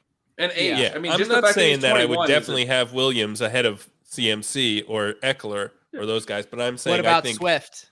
Yeah, Swift. Ooh. yeah, Yeah, I mean, I'd much rather Swift. right. I think Williams. I don't like, think about that's clear. I for me. think I think it's worth debating that. Yeah. Yeah. It and it also Yeah, depends that's on the quarterback, right? You know? Mhm. Yeah. Yeah, I'm not convinced on Ekeler. I, I, I think talking about this, I, I'd probably go ta- like Taylor and CMC, and then and then Swift. Those are the ones that I feel the most comfortable should be ahead of Javonte. Uh, who do you have as like the quarterback for the Panthers then? Right, because because like that's like um kind of uh, Yeah, you you you, doesn't matter. you just think It, that it can't be worse. It can't be worse. And I actually wonder if Rhule. Do you think there's any chance Rhule gets fired? Like probably yeah probably but like but like I it's a guess whole regime change. Okay, so yeah, that almost doesn't matter. Like having a having a bad quarterback for a pass catching Yeah. running back almost almost helps. It's them in a almost way. fine. Yeah, it's almost you almost prefer it to like I don't know. You'd probably rather have it than like Mahomes back there or something. I mean, Yeah. like, have you guys looked at CMC's game log recently? yeah yeah than I the mean games that he got hurt in, like he has only 24 plus PPR points, and then he had one game against New England this year where he was at 14.6. Ooh, like that's so Yeah. bad. And The his other two games he got expected points, like he Yeah. just his workload is massive. It just like that workload is It's a lock for 20 plus every single week. We're hoping to get 20 an average, right? Let's also talk about Najee Harris, who's like getting ridiculous work. He probably sucks, but he's not like he sucks. So sucks is a bad. I shouldn't have said that because he doesn't suck at everything. He just sucks at a lot of things. He's like everything that matters. He's sufficient. No, not everything that matters. He's a sufficient receiver, and he's like I don't know. He's not like insanely non-elusive. He just has no He's- breakaway ability. He's fancy So- Trent Richardson. He's like James Conner, right? He's like Fancy Josh Trent Jacobs-ish. Richardson is savage, but I kind of like it. yeah I've, I've been comparing him to Eddie Lacy before he got fat, and that's kind of how I still view him. Uh, Which But if the everyone takes as a got better- negative, and, and every time you make the comparison, you go, but no, but Eddie Lacy was good for a while. Eddie Lacy was very it- productive. Isn't he a better pass catcher than Eddie Lacy? Eddie Lacy was a pretty solid pass catcher. Yeah, he had he quick was. feet. Like I, I don't think so. I think Eddie Lacy might have Alright. been the better pass catcher, to be honest. Okay. But the, you know, it's compar it's comparable. Uh, yeah, I think you know, to, with that workload, if they get any kind of quarterback upgrade, it's a rare thing to get that kind of workload. I hate when I don't feel great about the prospect. I hate to just give a guy one of these rare workloads, and like that's why I wasn't in on Najee entering the season. And we never really see these running backs like even when they get it, it's rare for them to actually live up to it. Saquon's the only one who's really done it and delivered an incredible season. So I'm fine. Like I, you know, I, I actually feel totally fine about being out on Najee entering the season. It's come in that everything people thought he might get in terms of workload, they were almost underestimating a little bit. And so now that we know that, we should be pretty excited about him entering year two, I think, even though he doesn't have any breakaway speed. Yeah. That's I mean, but that that, that that's kind of the the issue, right? Because because Efficiency um, matters for sure. yeah. right? It does. But but the thing is too, I mean, how, how many how many running backs, starting running backs right now in the league even have that Jonathan Taylor breakaway speed, right? There, there's not even a ton of them. And that's why I'm saying to Pat's point, like it's not bad that Najee doesn't have Yeah. that because he's going to make up for it with with volume in in other ways. And like, think about where Najee's going to be priced on DraftKings next year. Like, most of the year, he's probably priced at like seventy five hundred, maybe like eight thousand. You know what I mean? Like, you're going to have to pay like weekly. You're probably going to have to pay a lot to put Najee in your lineup. Which you But know, is he I don't ever know. It's going one to of be a the nine? Is he ever going to be a nine K running back? You're saying he's like a floor player. He could be. He could He could definitely be. be. a 9K running back. Yeah. yeah, Um, you can't rule that out just because of the volume and the receiving. And we saw a huge, we saw a huge ceiling target or target ceiling with him. Uh, and that what was it, 17 targets? I mean, obviously he's come way, way down. His routes are down. They clearly are reconsidering that whole idea, but it's it's certainly possible. Um, this is a good question from Andrew, and you know we get Kamara likely coming back this week against the Jets. He asks, "Is Kamara stock dead, or do we still think there's juice there if the Saints add actual NFL caliber players around him? How how are we framing Alvin Kamara in this kind of you know dynasty running back stock conversation?" I, I, Go ahead. sorry, Ben. Go ahead. Uh, I, I, I I, I think we're the same thought. I was going to say that I was really concerned about Taysom Hill throwing to the backs, and one one thing I want to know broadly is, uh, like, I, I just noticed that uh, Sam Hoppen does some awesome stat stuff. Helps me with some stat stuff. Uh, Ty Montgomery being classified as a receiver has been a little bit confusing because he has he was a receiver for most of the beginning of the year. Um, these last two weeks, he's played almost all his snaps in the backfield. If you go look at like a snap distribution, like earlier, he wasn't playing the backfield at all. It, it hasn't been like a hybrid thing. He's been in one position or the other, basically. But these last couple weeks, he has been a, like almost a pure running back. He's been their pass catcher, and he's gotten like 12 targets. And especially this past week, he got seven, and Ingram got a pair in a game where Taysom Hill was quarterback. I thought that was kind of a positive sign that Hill threw to the running backs nine times. They don't have a lot of receivers. Last year, Hill was thrown to Michael Thomas a bunch. So Kamara comes back this week. I, you know, just noting Montgomery's targets came out of the backfield in basically in the role, the, the high routes roll out of the backfield that Kamara obviously operates in. And so, yeah, I mean, Kamara definitely still has seven target upside if Montgomery just did it last week. Was for like short term. That's just a note that I want to make. Also, he gets the Jets. I mean, come on. Yeah. They're going to run the offense through him. They kind of have to, right?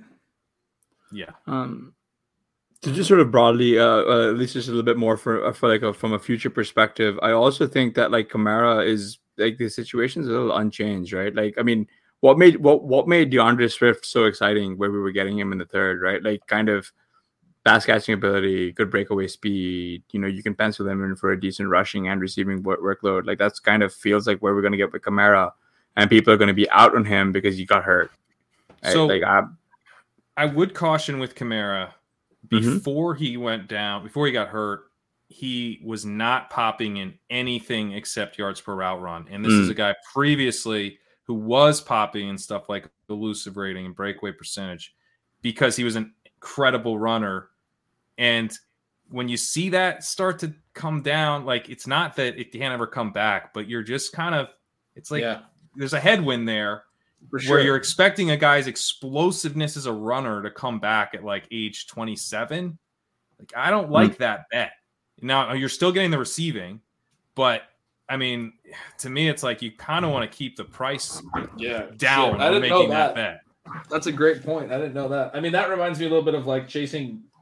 I don't know why Chris Johnson popped into my head, but like that was an explosive runner that like once he started losing it, like you, Yeah. he, he still was effective at times and he still got volume like with the Cardinals late in his career and stuff, but he was never the same guy, you know? Yeah. Like, and Yeah, that's like if true of a lot of Kamara- If Kamara ends up being Zeke from this year, then you're going to be pretty Yeah. Yeah, upset it goes taking him early. quick. But I mean, it goes really quick. right. You see these guys, like the young guys like Taylor and Swift, come into the top five, but that's because the older guys are dropping out. They just fall off a cliff like that. So, you know, we And saw think it about guys like Zeke. Aaron It happens all the Foster time. Stuff. Yeah, like yeah. Arian Foster's like incredible, and then like two years later, he's an afterthought. Like it just it goes. Le'Veon Bell. Injuries Yeah, Le'Veon usually Bell. are- He's still 29 today. yeah, What the fuck? David Johnson. Um, it's This- not this always because of injury, but injuries usually don't help. Like This comment from a running Lawrence back said- that gets injured usually makes it harder for them to yeah. stay elite. this comment from Lawrence, he's a guy that loses magic, loses game when he loses a step. Like I, I get what he's trying to say. It's kind of a hard comment to parse, but like there's certain backs that are just like a half a step better than like they're relying on efficiency. I think this is the point I was trying to make with Chris Johnson. Like he was always the what made him special was the fact that he could just take a, a run to the house from 70 yards out. He had that extra gear. He could turn the corner, and as soon as he lost that, it's like he's just a dude. You know, he doesn't have anything else. He's not going to run over anybody. There's nothing else there. And I think that's sort of the case with Kamara too, probably, where like once you lose, he's always been really efficient as a runner and a receiver. You look at like fancy points over expectation and stuff like that. You lose that. Ekeler's that way. As soon as Ekeler starts to lose it, we're gonna be like, whoa, there's probably not a lot here. Mm-hmm. Zeke, The for break, example, this comment lost from it. Breakout Rage. is so Zeke lost it, but Zeke still has like a shit ton of carries at the goal line and stuff. Like he's a little different. Like he can still be somewhat productive even when he starts. He can lose three steps and still be somewhat viable, which is sort of annoying. But it's different for backs like Zeke than it is for backs like Kamara. So, so I'm sorry. So I, I'm sorry to bring this conversation back to CMC, but uh, but um, I I, I was curious about like Hang on, was I'm- uh-huh. I'm trying to set you up here for the DMs, and I spelled Uh, Paul wrong in yeah. this banner. Yeah, I, I was I was I was really confused. Like, oh, Uh, no, you were DMing about uh what we picked up. I thought you were going to share with the people. Uh, I was I was hoping uh, I was hoping you could uh, let them know, but uh, we won. Uh, so we create uh, so we won Los Angeles Chargers defense for fourteen dollars, Let's fucking go. go. against the Giants. I mean, come on. and then Jake we Fromm. won. Uh, we won JaMycal Hasty for uh, Ooh, 30, that's a nice pickup. 35. Yeah, Do we start him over Zeke? Don't Okay. tempt me with a good time. Fine. Pat, Pat realizes I'm not kidding. I, yeah, and I'm, I'm very open to it. I'm very open to it. Um, if Mitchell and Wilson are both out, Yeah, we starting hate. We're starting we're hasty. we're starting Hasty. Fuck. Uh, You start. You you bet on talent. You bet on Yeah. talent. You bet exactly. so hasty over Zeke. the only i mean i mean look like the only the only talent we genuinely see from zeke is like the ability to put away like six pumpkin pies man like like like, like Oh, no. that's- um Tony Pollard uh, to- might be yeah it's just So if he's out, then we probably got to play Zeke. yeah if Tony Pollard's out, we're playing Zeke. yeah um I, I, I the only reason I, uh so just to bring this back uh, only reason I wanted to go back to CMC is because um I I I, did want to ask like about how his like auxiliary metrics are going because from an FPOE perspective he's not having like a good year um to where you think like like his numbers versus like last year even on a per game basis are pretty like low this year and I don't know if that's because he tried playing through injury or something but like he's I mean he's he's looking a lot more like just a dude than you would think. Like, he- leads like, he league in yards genuinely route run among running backs. So you know he doesn't rate well. I mean, uh, is, that- is um, that like on a per game basis or like I mean per route I mean, basis? per, per route basis? Okay. Um, I mean, do you, do you think that that's a little bit skewed because he's only run like seven routes because he's always hurt? Like, No, like is, is, is that like a numerator dominant? I'll pull up his sample. His sample. Yeah, if, if you wouldn't mind, uh, I appreciate that. I mean, the only the, the only like the only reason I'm bringing it, or at least trying to fudge CMC a little bit, is because is because um, uh, it's Be careful. Gretch doesn't like it when you say you're trying to. Yeah, I know, but wasn't uh, looking. What's he, what was he saying? He said he's um, Christian McCaffrey. yeah, because because because I think that there's like fuck a. Christian McCaffrey. Is that what you said? I mean, did you see the GQ cover? Fud. I swear to God, Pete just said that twice. Did you Fud. Just, No, FUD, FUD, Oh, FUD. Oh, Yeah. fud, fud. Yeah, because because I because like the only the only reason I'm bringing this up is because there's probably a one to one um uh or at least close to a one to one here with CMC and Saquon, right? Uh because because Saquon seemed to be back on track until like he had that ankle injury and he's just never been the same. So I, w- I wanted to get your guys' takes because like we're talking about you know the consensus 101 and the former 101. Um, you I'm know also one of very them. out on the Saquon's done take. I think the Saquon's done Yeah. take is wrong. Is just straight up wrong. I, I've watched some of Yeah. these games for to do. You know, like I've had to blurb some Giants games. I'm way behind on the video, so enjoy the history. You're laughing. Was that what I said? Did he want to? That fuck was when you were Christian trying to fuck Christian McCaffrey. Yeah. Uh, yeah, so I think the Saquon's done take is bad. First of all, he leads the league in breakaway percentage. He's Yeah, he's made some really nice plays. He looks elusive out there when I watch him. I'm like, he looks like Saquon. He's left with uh, an ankle injury. They worked him back in from an ACL tear. He came back off an ACL tear this year, and he's still Yeah. playing pretty well. And there you could see a coaching upgrade. Joe Judge looking likely to get fired. Uh, obviously, if Freddie Kitchens gets renewed as the OC, we're, we're not going to be back in. But there's like outs to him having a much better situation, potentially a quarterback change. I mean, that's at least an option, right? I, I think that if we're getting him at the what the two three turn, maybe sign me up. And- and God, I, please. I also just wanted to say I don't think Chris McCaffrey and Saquon Barkley are the same discussion. I, I agree with what Pat said, but Barkley has risk baked in because he's like another one of these players that we have to rely on for efficiency, basically, right? Like McCaffrey is Marshall Faulk. Like every time he plays, he has the thousand thousand you know season potential. He- all this dude has to do is stay healthy for 16 games again at some point, and he's going to be a top three running back. Period. Full stop. Like literally, just has to stay healthy. It's just a question of health. I I, I don't. There's I I don't see any like he's an elite route runner. He's a different player than any other running back. I, like that's my take at least. I don't think it's the same as Barkley. I don't think it's the same as any other running back. I think he's a receiver, like a literal wide receiver, like a Wes Welker, and then also a good running back. Yeah. He's different. And they kind of use him like a late releasing slot receiver. Like some of the routes they were doing from early in the season it was so cool. Yeah. Like he'd come across the field from the backfield. He wouldn't be in the slot. He'd come out of the backfield and then run like a slant across the middle. Yep. And it was like the check down route that Darnold was looking to make right would come open right when he was looking to do the check. Like it was Yeah. I mean, Brady's gone, so we're not going to get that kind of cool stuff probably. But like, I agree. I mean, his skill set is that of a receiver. Uh, he has a 2.91 yards per route run, which is off the charts, uh, and he's good? run. It's it's crazy good.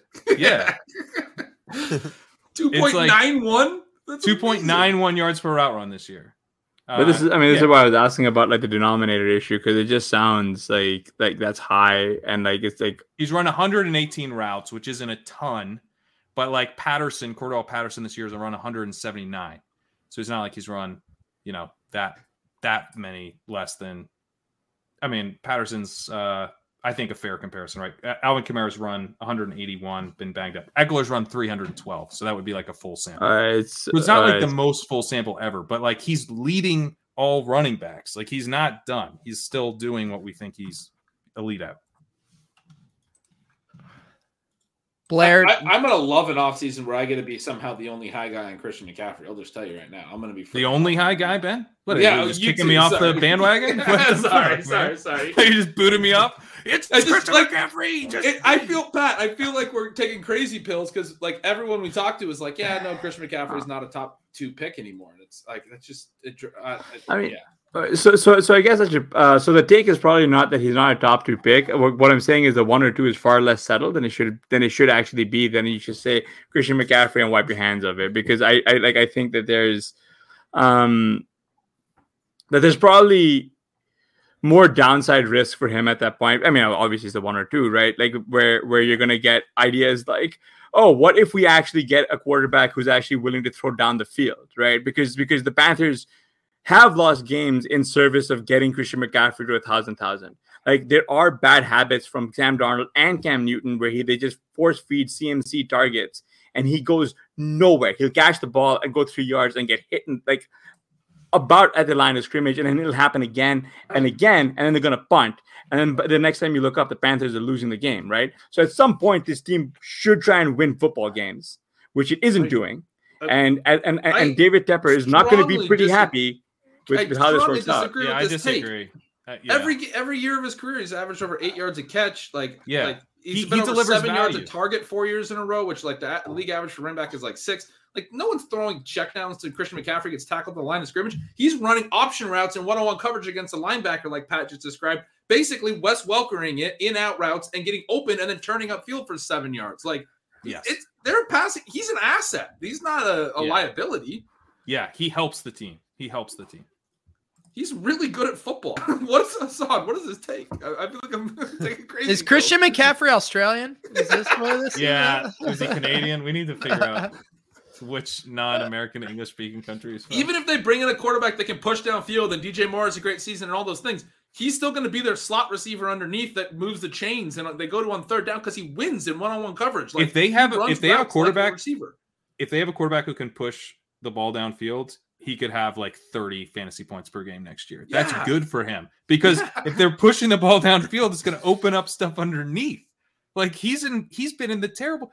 He's had Sam Darnold, Teddy Bridgewater, Cam Newton with his arm falling off. These have been his quarterbacks. Like we should be, we should be like viewing the upside from here, not the downside. He's dealt with injuries throughout the last two years. His receiving role with a new coaching uh, staff did not change at all. And the NFL, like they're gonna just copy whatever the guy's deal is. McCaffrey, it's like you're taking over, you know, if Rhule isn't back. But whoever ends up coordinating the offense is just going to look at McCaffrey and go, "Yeah, we give him all the touches. He gets used a ton in the receiving game. That I'm not going to break this. I'm not. I don't want to be seen as the guy who didn't get it. So I'm going to do what everyone else did. Like if it's working, don't you know? Don't mess with it. It's kind of the way most of these NFL situations go. Hassan.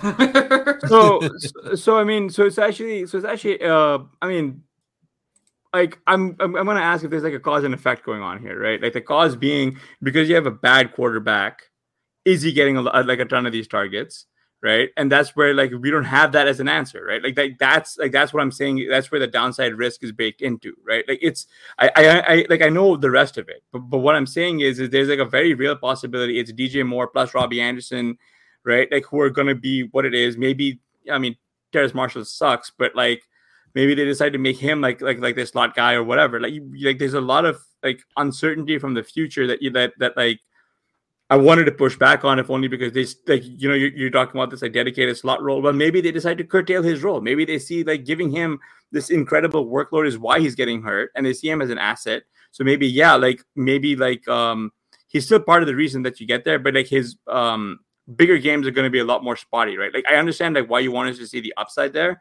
but I'm saying that the, the, the downside risk there is real to where you can't necessarily have him as just like pencil him as like the one or two and then call it because that's like assuming that you're right, right? And then like the second you go all in on Christian McCaffrey, out like whenever you get him at one or two, and then you're wrong, then it's like, well, well, so that's you know, why I like the pick so much is that I don't even think you need to be right because if you're right, he should have been the 101. Like clearly should have been the 101 because he's going to have a bigger role than Taylor, and you're betting on Taylor to, to sustain this, you know, historic yeah. run that he's it's, on. Which, like, I don't want to bet against, but it's, you know, you need him to be really, really efficient. Whereas McCaffrey, if he gets the workload we're thinking about, he should have been the 101. And if he doesn't, he's still probably getting like 18, 19 expected points per game.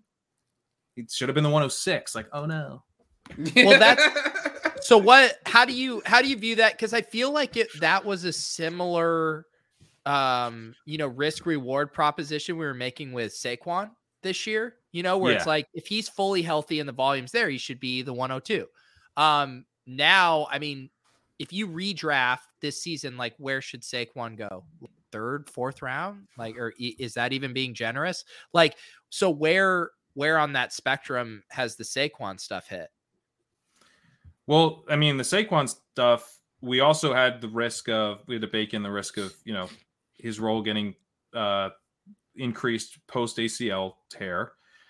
Uh and you also the stuff with Saquon, like does he sprain his ankle? Because right before he sprained his yeah. ankle, he looked like he was about to go on a run. Yeah. So it's like that's the type of stuff where like if he doesn't sprain his ankle, knowing what we know about just like how bad the Giants offense is going to be, like he's probably he should probably be like the 210. Like he should still be like drafted pretty highly based on, you know, I don't know. I guess I, I'm assuming kind of a world in which he the healthiness we we're not viewing him like we're viewing him right now because I'm out on the narrative that he's done. I think the narrative yeah. that he's done is really driven by the fact that he sprained his ankle. Yeah. Um switching gears, uh Blair, I know you wrote in the Zero RB watch about the Seahawks backfield this week. I feel like they're one of the more interesting backfields right now. Obviously, Russ looking better. This offense could greatly improve. We know Pete Carroll loves to fucking rely on the run game if people are trying to mm. mine this backfield for fantasy production down the stretch. Do you have any leans?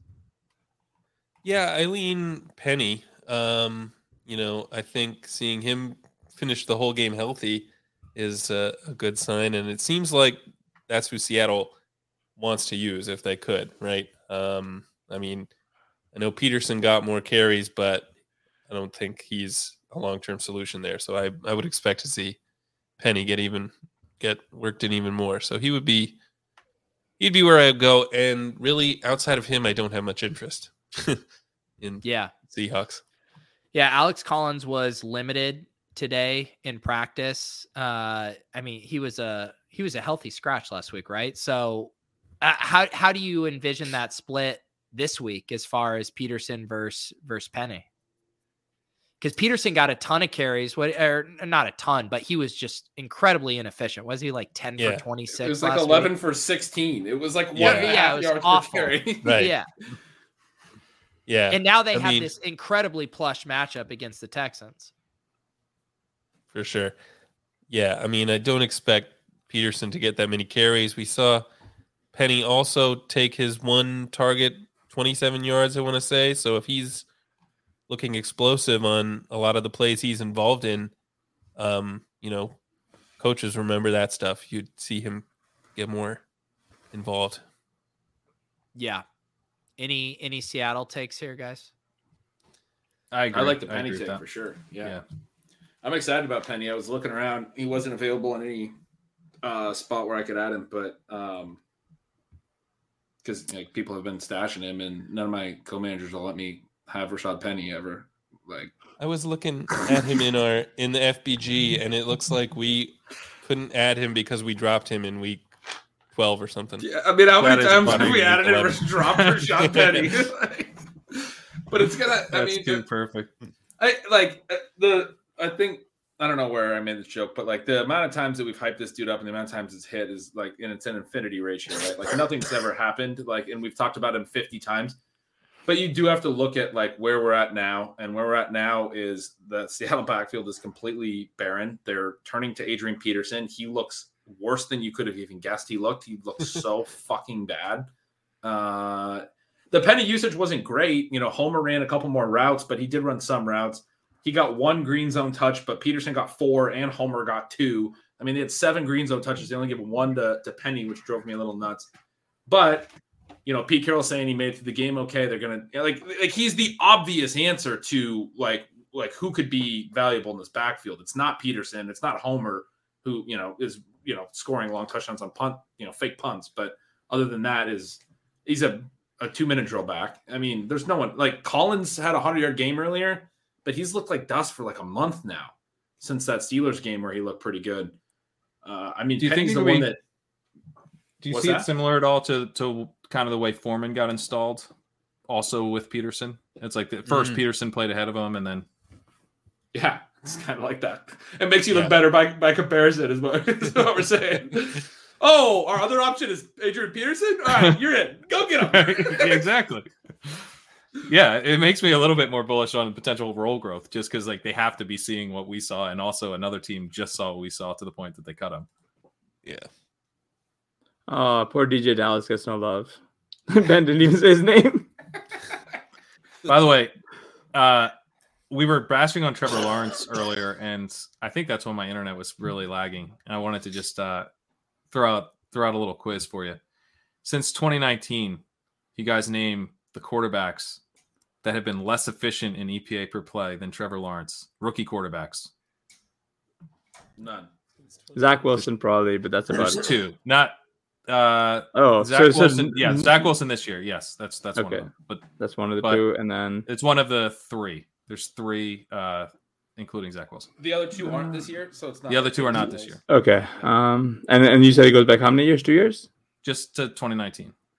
So Can- yeah, two years. Oh, Uh, 2019. was I was Deshone gonna Kizer start- in that year? first first rounders, first rounders. Mm. Okay. Josh Allen's probably one of them. Mm-mm. Josh Allen was more efficient. Dwayne And Haskins. Dwayne Haskins. Dwayne Haskins was Dwayne Oh. Haskins was less efficient, but more accurate by completion percentage over expected. Oh my god. Rosen. Rosen. Rosen was was Rosen. less efficient and less accurate. He's the only one who was less efficient and less accurate. And that's it. Everyone else is more efficient and more accurate than Trevor Lawrence has been. And how I how much are can we assign? I really want to assign more blame uh, more blame on Urban Meyers. I just I want Yeah. that. I mean, I'm going to, but it, but it's genuinely very funny saying, uh, you know, this guy who everyone's been hyping up just looks like dust. like, I think it's, I think there's, uh, there's, there's more bits to be mined there than We're not good at the quarterback evaluation stuff, man. We're just not good Yeah. at that. That's actually I- one of the things I'm I'm most Yeah. pissed at myself about. Like I've been on that train. We can't do this very well for a couple years now. But then I was like, this this class is like a historic quarterback class. Like we should we should bake that into like our. Why did I do that? We batted it. We Uh. we we're not good at Because of. Justin Dude. Herbert last year, we missed we missed on the on the bad side last year. I mean, Yeah. Mm. like everyone was talking about Herbert this offseason. Zach I mean- gonna be this Hey, but like I I get it. But so I I- just do the thought experiment. I know this is Mhm. is cliche, but Trevor Lawrence with Belichick yeah, and he's Mac tearing you up. Jones in Trevor Lawrence. I mean, and Mac is it- Jones looks Yeah. horrible. Isn't Trevor Lawrence absolutely fucking balling out with the Pats Yes. right now? Hundred percent. I think he probably is doing pretty well with the pat. But Mac I Jones know. is like second in completion percentage over expected this year. Uh, no, I I get that he's it's been not, good. that's why I'm I'm trying to untangle it because I If he was under the Urban. Meyer, he would be trying to throw left-handed. Pat, you didn't get it. Yeah. Um, Yeah. I mean, I mean, did you guys read the the article where like Kyle Shanahan said something about like wanting Mac Jones at 103, and then he walked it back, like like he like, um, like immediately went on like an apology tour, kind of like like like I thought I thought that that was uh, an interesting thing for him to have done. Like he made like an offhanded comment where he was like, "Yeah, you know, we wanted Mac Jones or whatever," but you know, like he's like he's trying to like absolve himself of blame there. Like, I was curious if you guys think Kyle Shanahan can actually survive this level of mistake. I- If yes, if I- if if Trey Lance is not like particularly good, like three three first level mistake. well, I He's mean, I probably think bailed already, out by it not being a great quarterback class. I like. Uh, I think uh, pretty objectively, you already have to say that, like, to some degree, it's failed because they, they traded a ton to move up. There was all this talk they didn't know who the pick was even going to be. Then you could say, oh well, they they did think it was going to be Lance all along, but then they haven't played him his whole rookie year, and I think that's Yeah. crazy for how much draft capital they gave up. He's not going to get fired because like coaches get this type of you know he he's the one who drafted Lance. They're going to find out if if Lance is good next year. But I think you're right, It's Hassan. Like if Lance has a bad year next year, Shanahan's probably fired after 2022. The cr- Yeah, the crazy be, yeah. thing has, ha Shanahan hasn't even given himself a chance yet to see if he's right or not. That's what's so weird. Um, I think at this point he doesn't want to because yeah, Garoppolo's there's no playing well though too. Like Gar- I mean, he's not. He's still Yeah. Garoppolo, but he's playing pretty well. So why would But you? then- you're probably making the playoffs with Garoppolo. So uh, yeah, and that but then that brings up the issue, which is like, all right, so what's wrong with your internal evaluation to where you felt the need to go spend three first on this guy, right? Like it's this isn't. I, I, I see the parallels to a lot of people calling this like the Mahomes v uh v Alex Smith type, like you know, uh type of stuff. But like the bigger difference and the issue there is that Mahomes um probably had more pass attempts in like one season at Texas like Texas Tech than like Trey Lance has had his entire like collegiate career. well, and that also worked out really well because That's like the number like, one they were like, able outcome. to trade Smith and all these things, but also like Mahomes won the MVP the very next year, so you didn't really have to answer a lot of questions. But if you if we look at this in hindsight, like we have to say what like unequivocally, and I was in the camp that they should just roll with Alex Smith that year because Smith was playing pretty well. I thought, you know, rather than go to a rookie, I thought there's people saying they needed to go to Mahomes that season, gave him more upside. Unequivocally, now I think you have to look back and say they made a mistake not playing Patrick Mahomes in his rookie season. They went to the playoffs that year, and s- similar to the Niners. If Lance is Mahomes in the future, that we're going to look back and say they went to the playoffs that year. They squandered an opportunity when Jimmy Garoppolo didn't get them out of the first round, just like Alex Smith didn't that season. When they had this other quarterback who could have been that they could have won the Super Bowl that year, Patrick Mahomes' Yep. rookie year. you Yeah. can't And say I- that unequivocally though. Like you can say it's It's probably Mahomes. true. I know, I know. Okay, but, like, unequivocally is a little bit dramatic. You're right. because you don't know how much you know yes he won the mvp but after sitting the year after like getting in the second off season like maybe that ultimately i tend to think that you're right and that they they should have played him like that seems like rather obvious but like to play devil's advocate on it like it could have been the case that the plan actually was very beneficial for mahomes like that's possible I mean, isn't the take? It seems like most smart people agree that obviously quarterback's the most important position in football. Teams should be taking more stabs on these guys and stockpiling them and trying to hit on a generational quarterback. However, Shanahan falls in love with these guys and gives up all this draft capital to move up and completely wipes out the edge of stockpiling these guys. Isn't isn't that kind of the dilemma here? Like grabbing a guy like Land at cost isn't bad, but you know, you know, selling the farm off to get him and then not playing him doesn't make sense. Right. Exactly. but it's right. Only the way I would put what it. it's it's week we're entering week 14 of the guy's rookie year like the idea that they haven't played him you know yeah they haven't played him a ton in his rookie year but he's getting a lot out of Garoppolo right now and there was a comment about how uh Shanahan's a fake sharp like I don't think he's like a true kind of football genius but he's not a fake sharp I mean he's Jimmy Garoppolo's not great he's not like he's like he's probably worse than Kirk Cousins right and he's get and he's playing extremely efficiently this year in the Shanahan system. The Shanahan system works. I think it's a well designed system. I think he's he's got his weaknesses, but like he can get really good play out of kind of whatever quarterbacks. So uh he's not Right, a fake sharp. To, but to but to Pete's point, then he could have sat at 12 and drafted Mac Jones if he can get whatever he wants out of his Yeah. quarterback.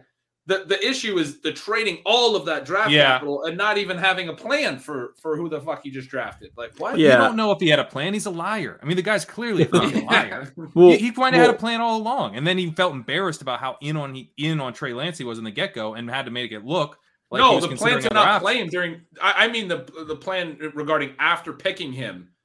They're still Yeah. playing Jimmy Garoppolo in Week 15. Like what the what is that? Doesn't make any sense with all I that draft capital. That in that like just take a quarterback in 2022. I understand it's a worse class and like whatever else. There's uh, probably other reasons, but like what you're not even playing him this But- year. It's one of his four years of his rookie contract. Like you're just accelerating this clock to where you're going to have to give him a mega extension if he's good. And It's just- like, None of Yeah, it makes any sense.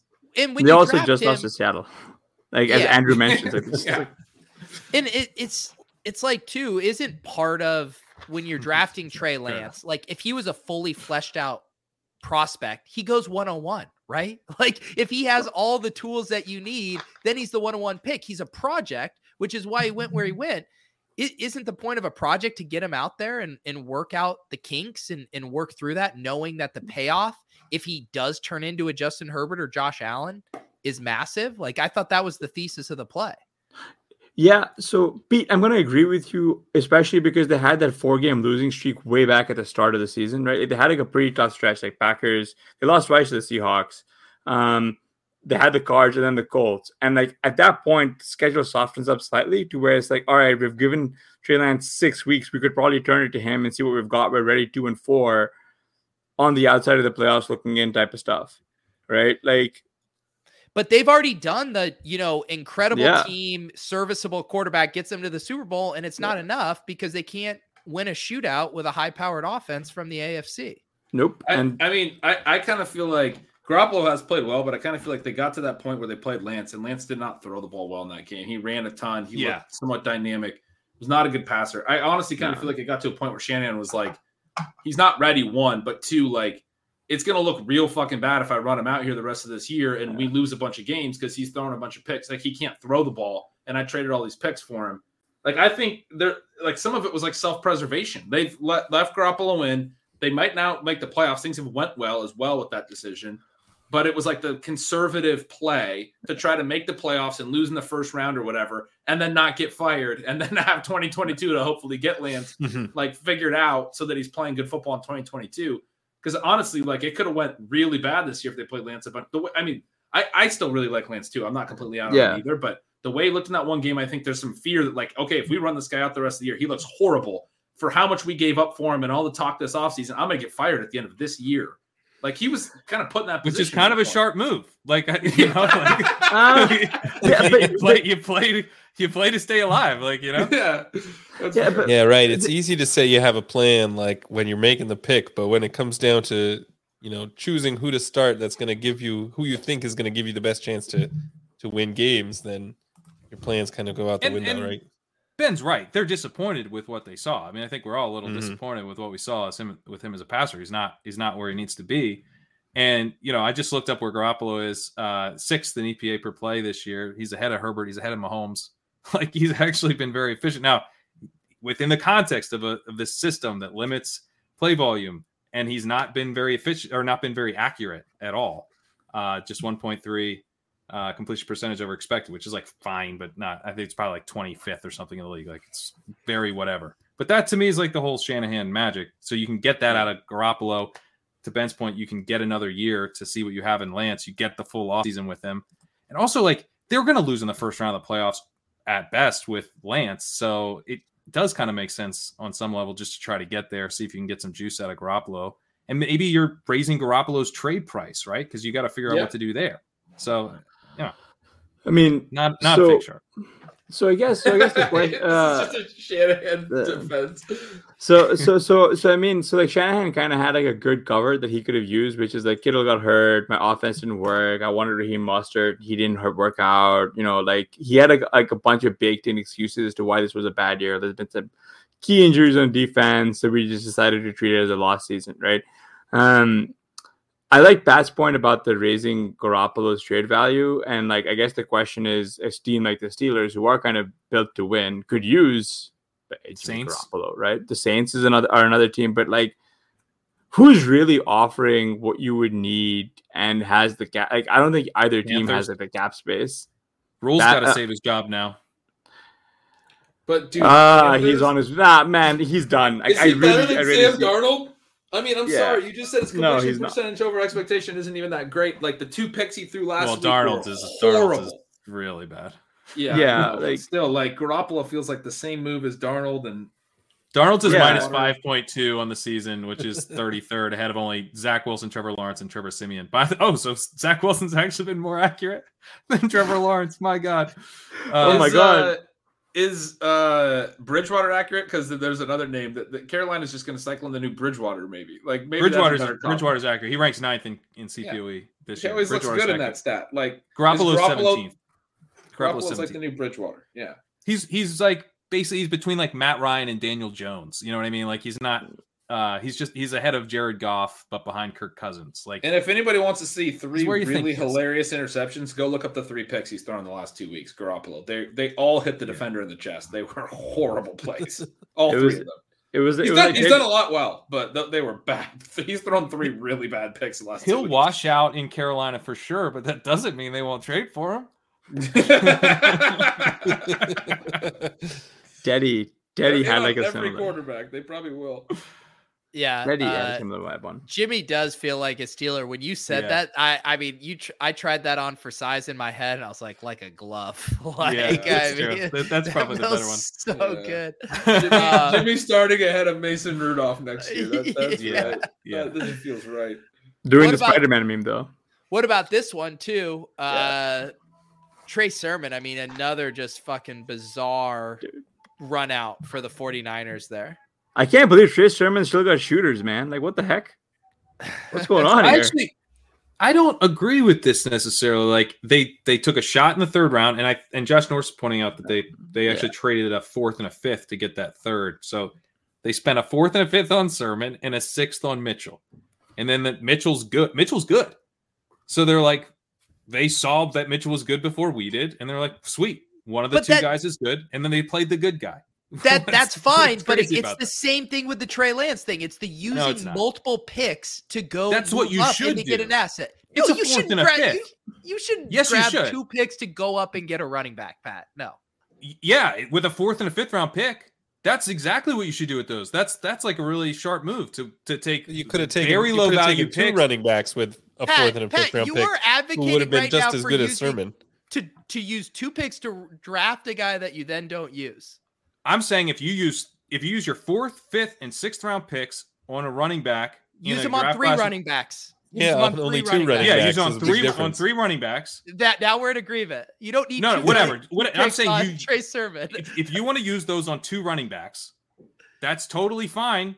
Especially if you find a really good running back, like they did it. They they this was a hit. They they crushed. I will, Yeah, I this will was never this was an sign off awesome on draft using class for them in the running back to position. dr- I mean, you better fucking nail the running back if you're using two picks. Not if it's a draft up. fourth and a fifth, man. Uh, Kyle, those just Kyle, Kyle worth it. Shanahan is terrible at like evaluating. Like he took Deebo Samuel ahead of AJ Brown, and He whole did bunch the of other same thing issues. with Joe Williams back in the day. They Yeah. fucking Yeah. make the same mistake over and over. It's no, a bad Joe, move. that was a fourth round pick. That's fine. You they traded up. They used Whatever. They traded picks. up. They trade. okay, I mean, you- so there's How are not you a. fr- defending trading up to draft bad running backs? The This is the guy an who's never insane- played. Trey- Joe This Williams is an never played in the insane take. NFL. Trey Sermon. some of the worst moves they've ever made. They're not. They're they're they're like the expected value of the picks that you're killing them for But trading that doesn't away. mean the picks don't worth- matter Matt, at all. it's but like he took he took Trey Sermon ahead of Michael Carter and Rhamondre Stevenson and Kenny Gainwell, like guys who fucking Devi players are like Yeah, in yeah. on. Point. ahead of Trey are Sermon. available in the Sermon back was a bad pick. I think. I, I wouldn't I wouldn't have taken Sermon there. You guys know how excited I was about Stevenson and Gainwell. Like Sermon's not my guy at, at all. But I don't so, think like- there's anything wrong with taking a fourth and a fifth, trading No, up, taking a Pat, stab, and then taking a guy with missing the it. Couldn't you point have taken? is, you could have taken Gainwell and Stevenson with a fourth and fifth round pick. Yeah, it's the like same thing in a fantasy draft. You wouldn't trade your 10th and 8th round pick to move up to draft a 6th round running back because the probability of that back but you're- hitting is you're- similar to You're the assigning back too much could value to the picks there. It's like if you si- if you took your if you took your 16th and 13th and got an 11th. no, which no, I might w- do. w- th- th- this isn't a, no, this isn't a pick value Yeah. discussion. It's it's the ability to be overconfident in what you assume is his scouting talent, and not and like Kyle Shanahan being arrogant in that. Like he is assuming he understands what he's looking for, and he doesn't. Right? Like and he's shown this multiple he times does. by He does. he he, does. got Elijah Mitchell in the sixth round as a perfect fit for his offense. It was a okay. pick. Mike, Michael Carter's a better trade pick. up for him though. Michael Carter's a. Michael Carter's a better pick. like like like like that's the issue, right? Is that is that like like like like like Kyle Shanahan lacks the humility to understand, like to accept that this is an actual leak, and instead he's actually making statements with it, right? I mean, and and this is where this is where it gets interesting because he does do these things. Pat, that whatever running back the 49ers put behind that offensive line crushes. You cannot say that trading up two picks to draft a guy that sucks was smart just because they hit on another guy. They could put Jeff Wilson back there. They're going to put I'm saying, look, Hasty back there. if you there. look at their entire running back class, if you look at the whole running back class, what they did, they had a great running back selection. Uh, Their running back selections were awesome. I don't, I just don't give a shit about like who else are you killing? Like what other fourth and fifth round picks did you hate? this Oh my year? goodness, Like, Michael Carter just- was a you fourth don't round get pick. Anything out of him? Yeah, Michael could- Carter's fine. Michael Carter's Gio Bernard. Like he's fine. You know, it's just not even Michael Carter. Like you know, boo hoo, you missed on Michael Carter. It's not that big of a deal. But you're proving the point. All these guys are replaceable behind the 49ers offensive line. You don't need to spend two picks on them. Right, Grab I a think guy on the practice squad. The, the other pick could have been like uh, you know, a, a linebacker or something that maybe maybe winds up hitting. You get another bullet. Like the whole point is we take multiple shots, right? Like why use two picks? Yeah, yeah I guess I've just said like there's lots of teams that trade up, you know, and do stupid stuff, and they trade up in like the first round, and you know, I think the trade up with the Lance thing, like that could end up being much, much worse. You know, the, the orders. Oh, it's gonna be magnitude worse. It's Yeah, gonna be worse, dude. the trade up of like a fourth and a fifth round pick, I just think, I think a lot of it comes from the fact that we thought Sermon was going to be the guy, and then he wasn't the guy, and now we're kind of like, what the fuck, man? Like, I think that's where some of the whole Twitter take on this comes from. Like, he blew it. He blew it. He should have. Like, why did he trade up for him then? Why did he trade up for him? Well, I don't know. He thought it was gonna be good, and it turns out he's not good. I mean, No, people but- did, but people did this with Joe Williams too, right? Like, why you trade out for Joe Williams? You pounding the table, like he loves this guy, and then Joe Williams is like, I'm not never playing again, right? Yeah. I mean, and I'm not even in the camp that Kyle Shanahan's Yeah. a fake sharp. I think we can easily detach Kyle Shanahan getting the most out Oh. of his personnel as a good coach and being a shitty GM, which he's he's proven to be a pretty shitty GM. I got, Oh, uh, wanna- he is Another guy who went in yeah, the fourth, definitely. Chuba Hubbard. I want to go back to uh, the Kyle Shanahan not playing uh, Lance conversation just for a second because Greg in the chat had this comment. Is I, I read it like a few minutes after we moved on, but it says Mike Shanahan traded up for Jay Cutler, finally put him in for a seven and four team on the playoff bubble, and then they missed the playoffs. That would be the nightmare scenario for Kyle. I think like I didn't remember that or know that. Like that's a um it was his fucking dad that Mhm. did that. Just, Wow. just really good good call by Greg. Good call by Greg. Nice, Just nice wanted- comment, Greg. Yeah. That's interesting. That's- All right. Khalil Herbert went later. Like, yeah, look, I mean, I don't know. This is like all very results based to some extent. Like, I just don't- Jermar Jefferson went later.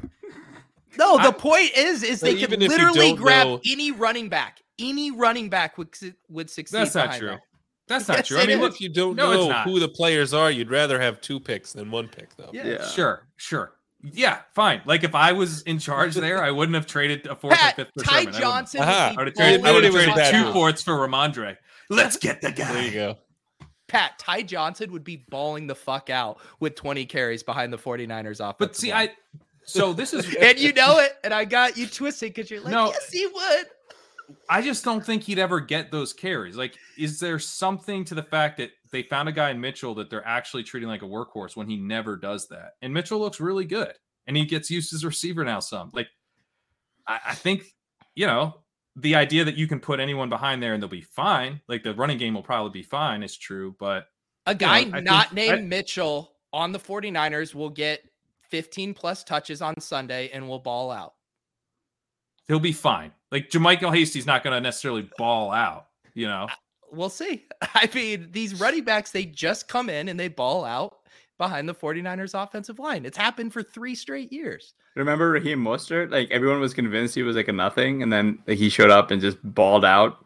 if you want to talk about Shanahan missing an eval, I mean, they had that guy on the special teams for like three years until he was like 28 years old. They could It think sounds about like you finally Mostert's come career. around to Kyle Shanahan being very shitty at eval. No, I, I mean, I don't know, man. Like, is Bill Belichick shitty at eval because he's missed Yes, on like eight? a hundred Oh percent. yeah, He's the worst. he's fucking He's got. well, the- he- Then why does why does he get so much credit for like getting rid of uh, all these defensive players before they turn into dust? because he Like, doesn't like He he understands doesn't do enough. donkey He doesn't he, trade he doesn't up. do donkey shit. Yeah, like like he's not he's not like he like understands like the the risk probability of like hitting on players. Like you still need to get players, and it's not a trade value issue. It's not like what you're trading the value there. It's like. Like the value is kind of uh-huh. flat. You just are like, I'm just gonna need to take shots on guys. I need warm bodies, and see what they do. This is what this is what is triggering me as well, Nate. I'm so I can't tell if Pat's just being argumentative for the sake of being argumentative because it's such a weird take. Why are you killing him for the Aiyuk trade? Isn't that I- way worse? No, I'll bec- kill him for everything. I'm just saying that He trading up traded for up in the first round bad. for, You for a wide receiver to put in the doghouse. I, know my, my whole take is that fourth and fifth round picks don't matter that much, and I think it's a weird fantasy focused take to kill the guy for Sermon not working The out because he- Patriots because he, hit on Mitchell. Like The it's he has- Patriots literally built a dynasty on fourth and fifth round picks mattering and stockpiling them.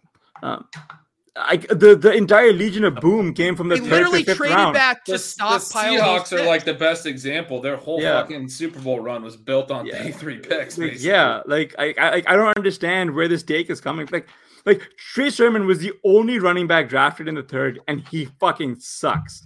Literally every running back Yeah, drafted was a like later bad than him has Trey been Sermon- good. But if they And that's just this year. we'd love it. We'd love it. But they didn't. Yeah, fine, fine. But I just but the move itself of like, there's a guy in the third. I want to trade a, a fourth and fifth to go get the guy in the third. Like, I just don't really. That doesn't bother me that much. Pat is now a robust RB drafter. This is the new reality we live in. I don't know. I mean, look, if I do get your like, point a little bit back. I get. I mean, I I get the look, point. Look, I'm not saying take a fourth and fifth. You should always trade into the third round. Like that's not what I'm saying. And I'm not saying if you trade out of the third round for a fourth and fifth, that's a bad move. That's not what I'm saying either. On on balance, that's going to be a better move over time. But the idea that like the guy traded up for a fourth and a fifth, he trades into the third, he better be right, man. He better be right. Like no, he doesn't have to be right. It's a third round pick. Like you But- miss on those all the time. He traded a fourth and a fifth to get there. You miss on those all the time. It is what it is. Like it's not that big a deal to do that one time and be wrong. And like, so what if he was also wrong in the fourth round on Joe Williams? Like, you know, he's found he found Matt Breida undrafted.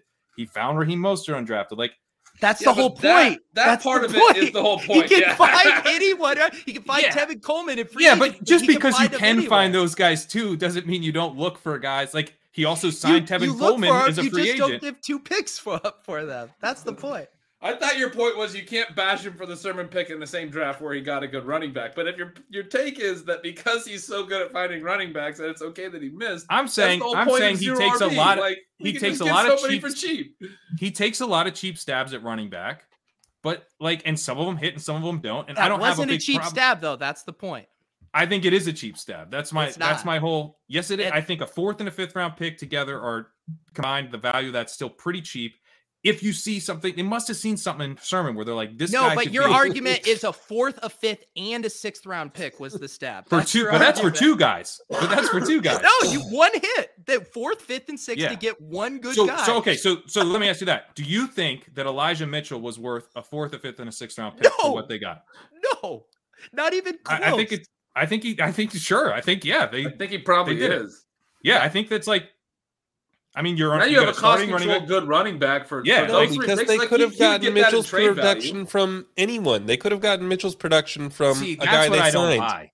That's what I don't buy. I think Mitchell's really good, and like he's you know if they maybe wanted not to worth a trade second, Elijah but Mitchell, you don't think they would get a fourth, fifth, and sixth? Like I think. Yeah, I mean, they maybe I don't think they but the would. Equivalent. No. No, way. no one, no one is No trading for these guys. no way. No, Fourth, no fifth, and fucking sixth? way.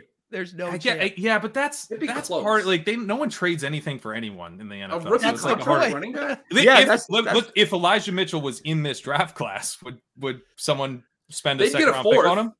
They'd get a fourth for Elijah Mitchell right now. Like, why wouldn't they? But oh, easily. But they might like if Elijah Mitchell was in this draft that. class, he might get drafted at like you know sixty. All right, I need to go to bed. I can't argue this anymore. Uh, thank you to uh, Hassan and Blair uh, tuning in. We will keep you guys posted on how our Hey, FBG and Hassan, KFFC. Ky- Yes. Kylin Hill went in the seventh round. Yeah, no. Um, J- J- Justin Herbert. Uh, no, Khalil Herbert. uh, Justin Herbert's younger brother went in the seventh as well. There you go. Uh, Hassan, Blair, any uh, any plugs for you guys? Javian Hawkins was undrafted, right? Um, He was Well, the that guy we kinda were proves my drafting point. over. you Cordell can't just put anyone yeah. back there. Maybe not anyone. All right, Hassan, you're not gonna plug anything. um, read Just bad stuff on Hawkins. NBC Sports Edge and read uh, Stealing Signals. Uh, please subscribe to the Substack. Subscribe to Ship Chasing. That should about cover it, right? Check That's out good Blair's- Subscribe right to uh, Check out Zero check, RB check, check out Blair's Stuff stuff on on on, on, on and yeah, I'm, on- I'm on NBC Sports Edge. Please read all that. There you guys go. Also, uh, Sam everything. Hoppen's uh, stat chasing went up yesterday. Check out that. That's up on the podcast feed as well as the YouTube channel. We will see you guys back next week. Good luck in your week 14 league championships. Hopefully, all of your houses are in order before weeks 15 through 17. We'll see you guys next week.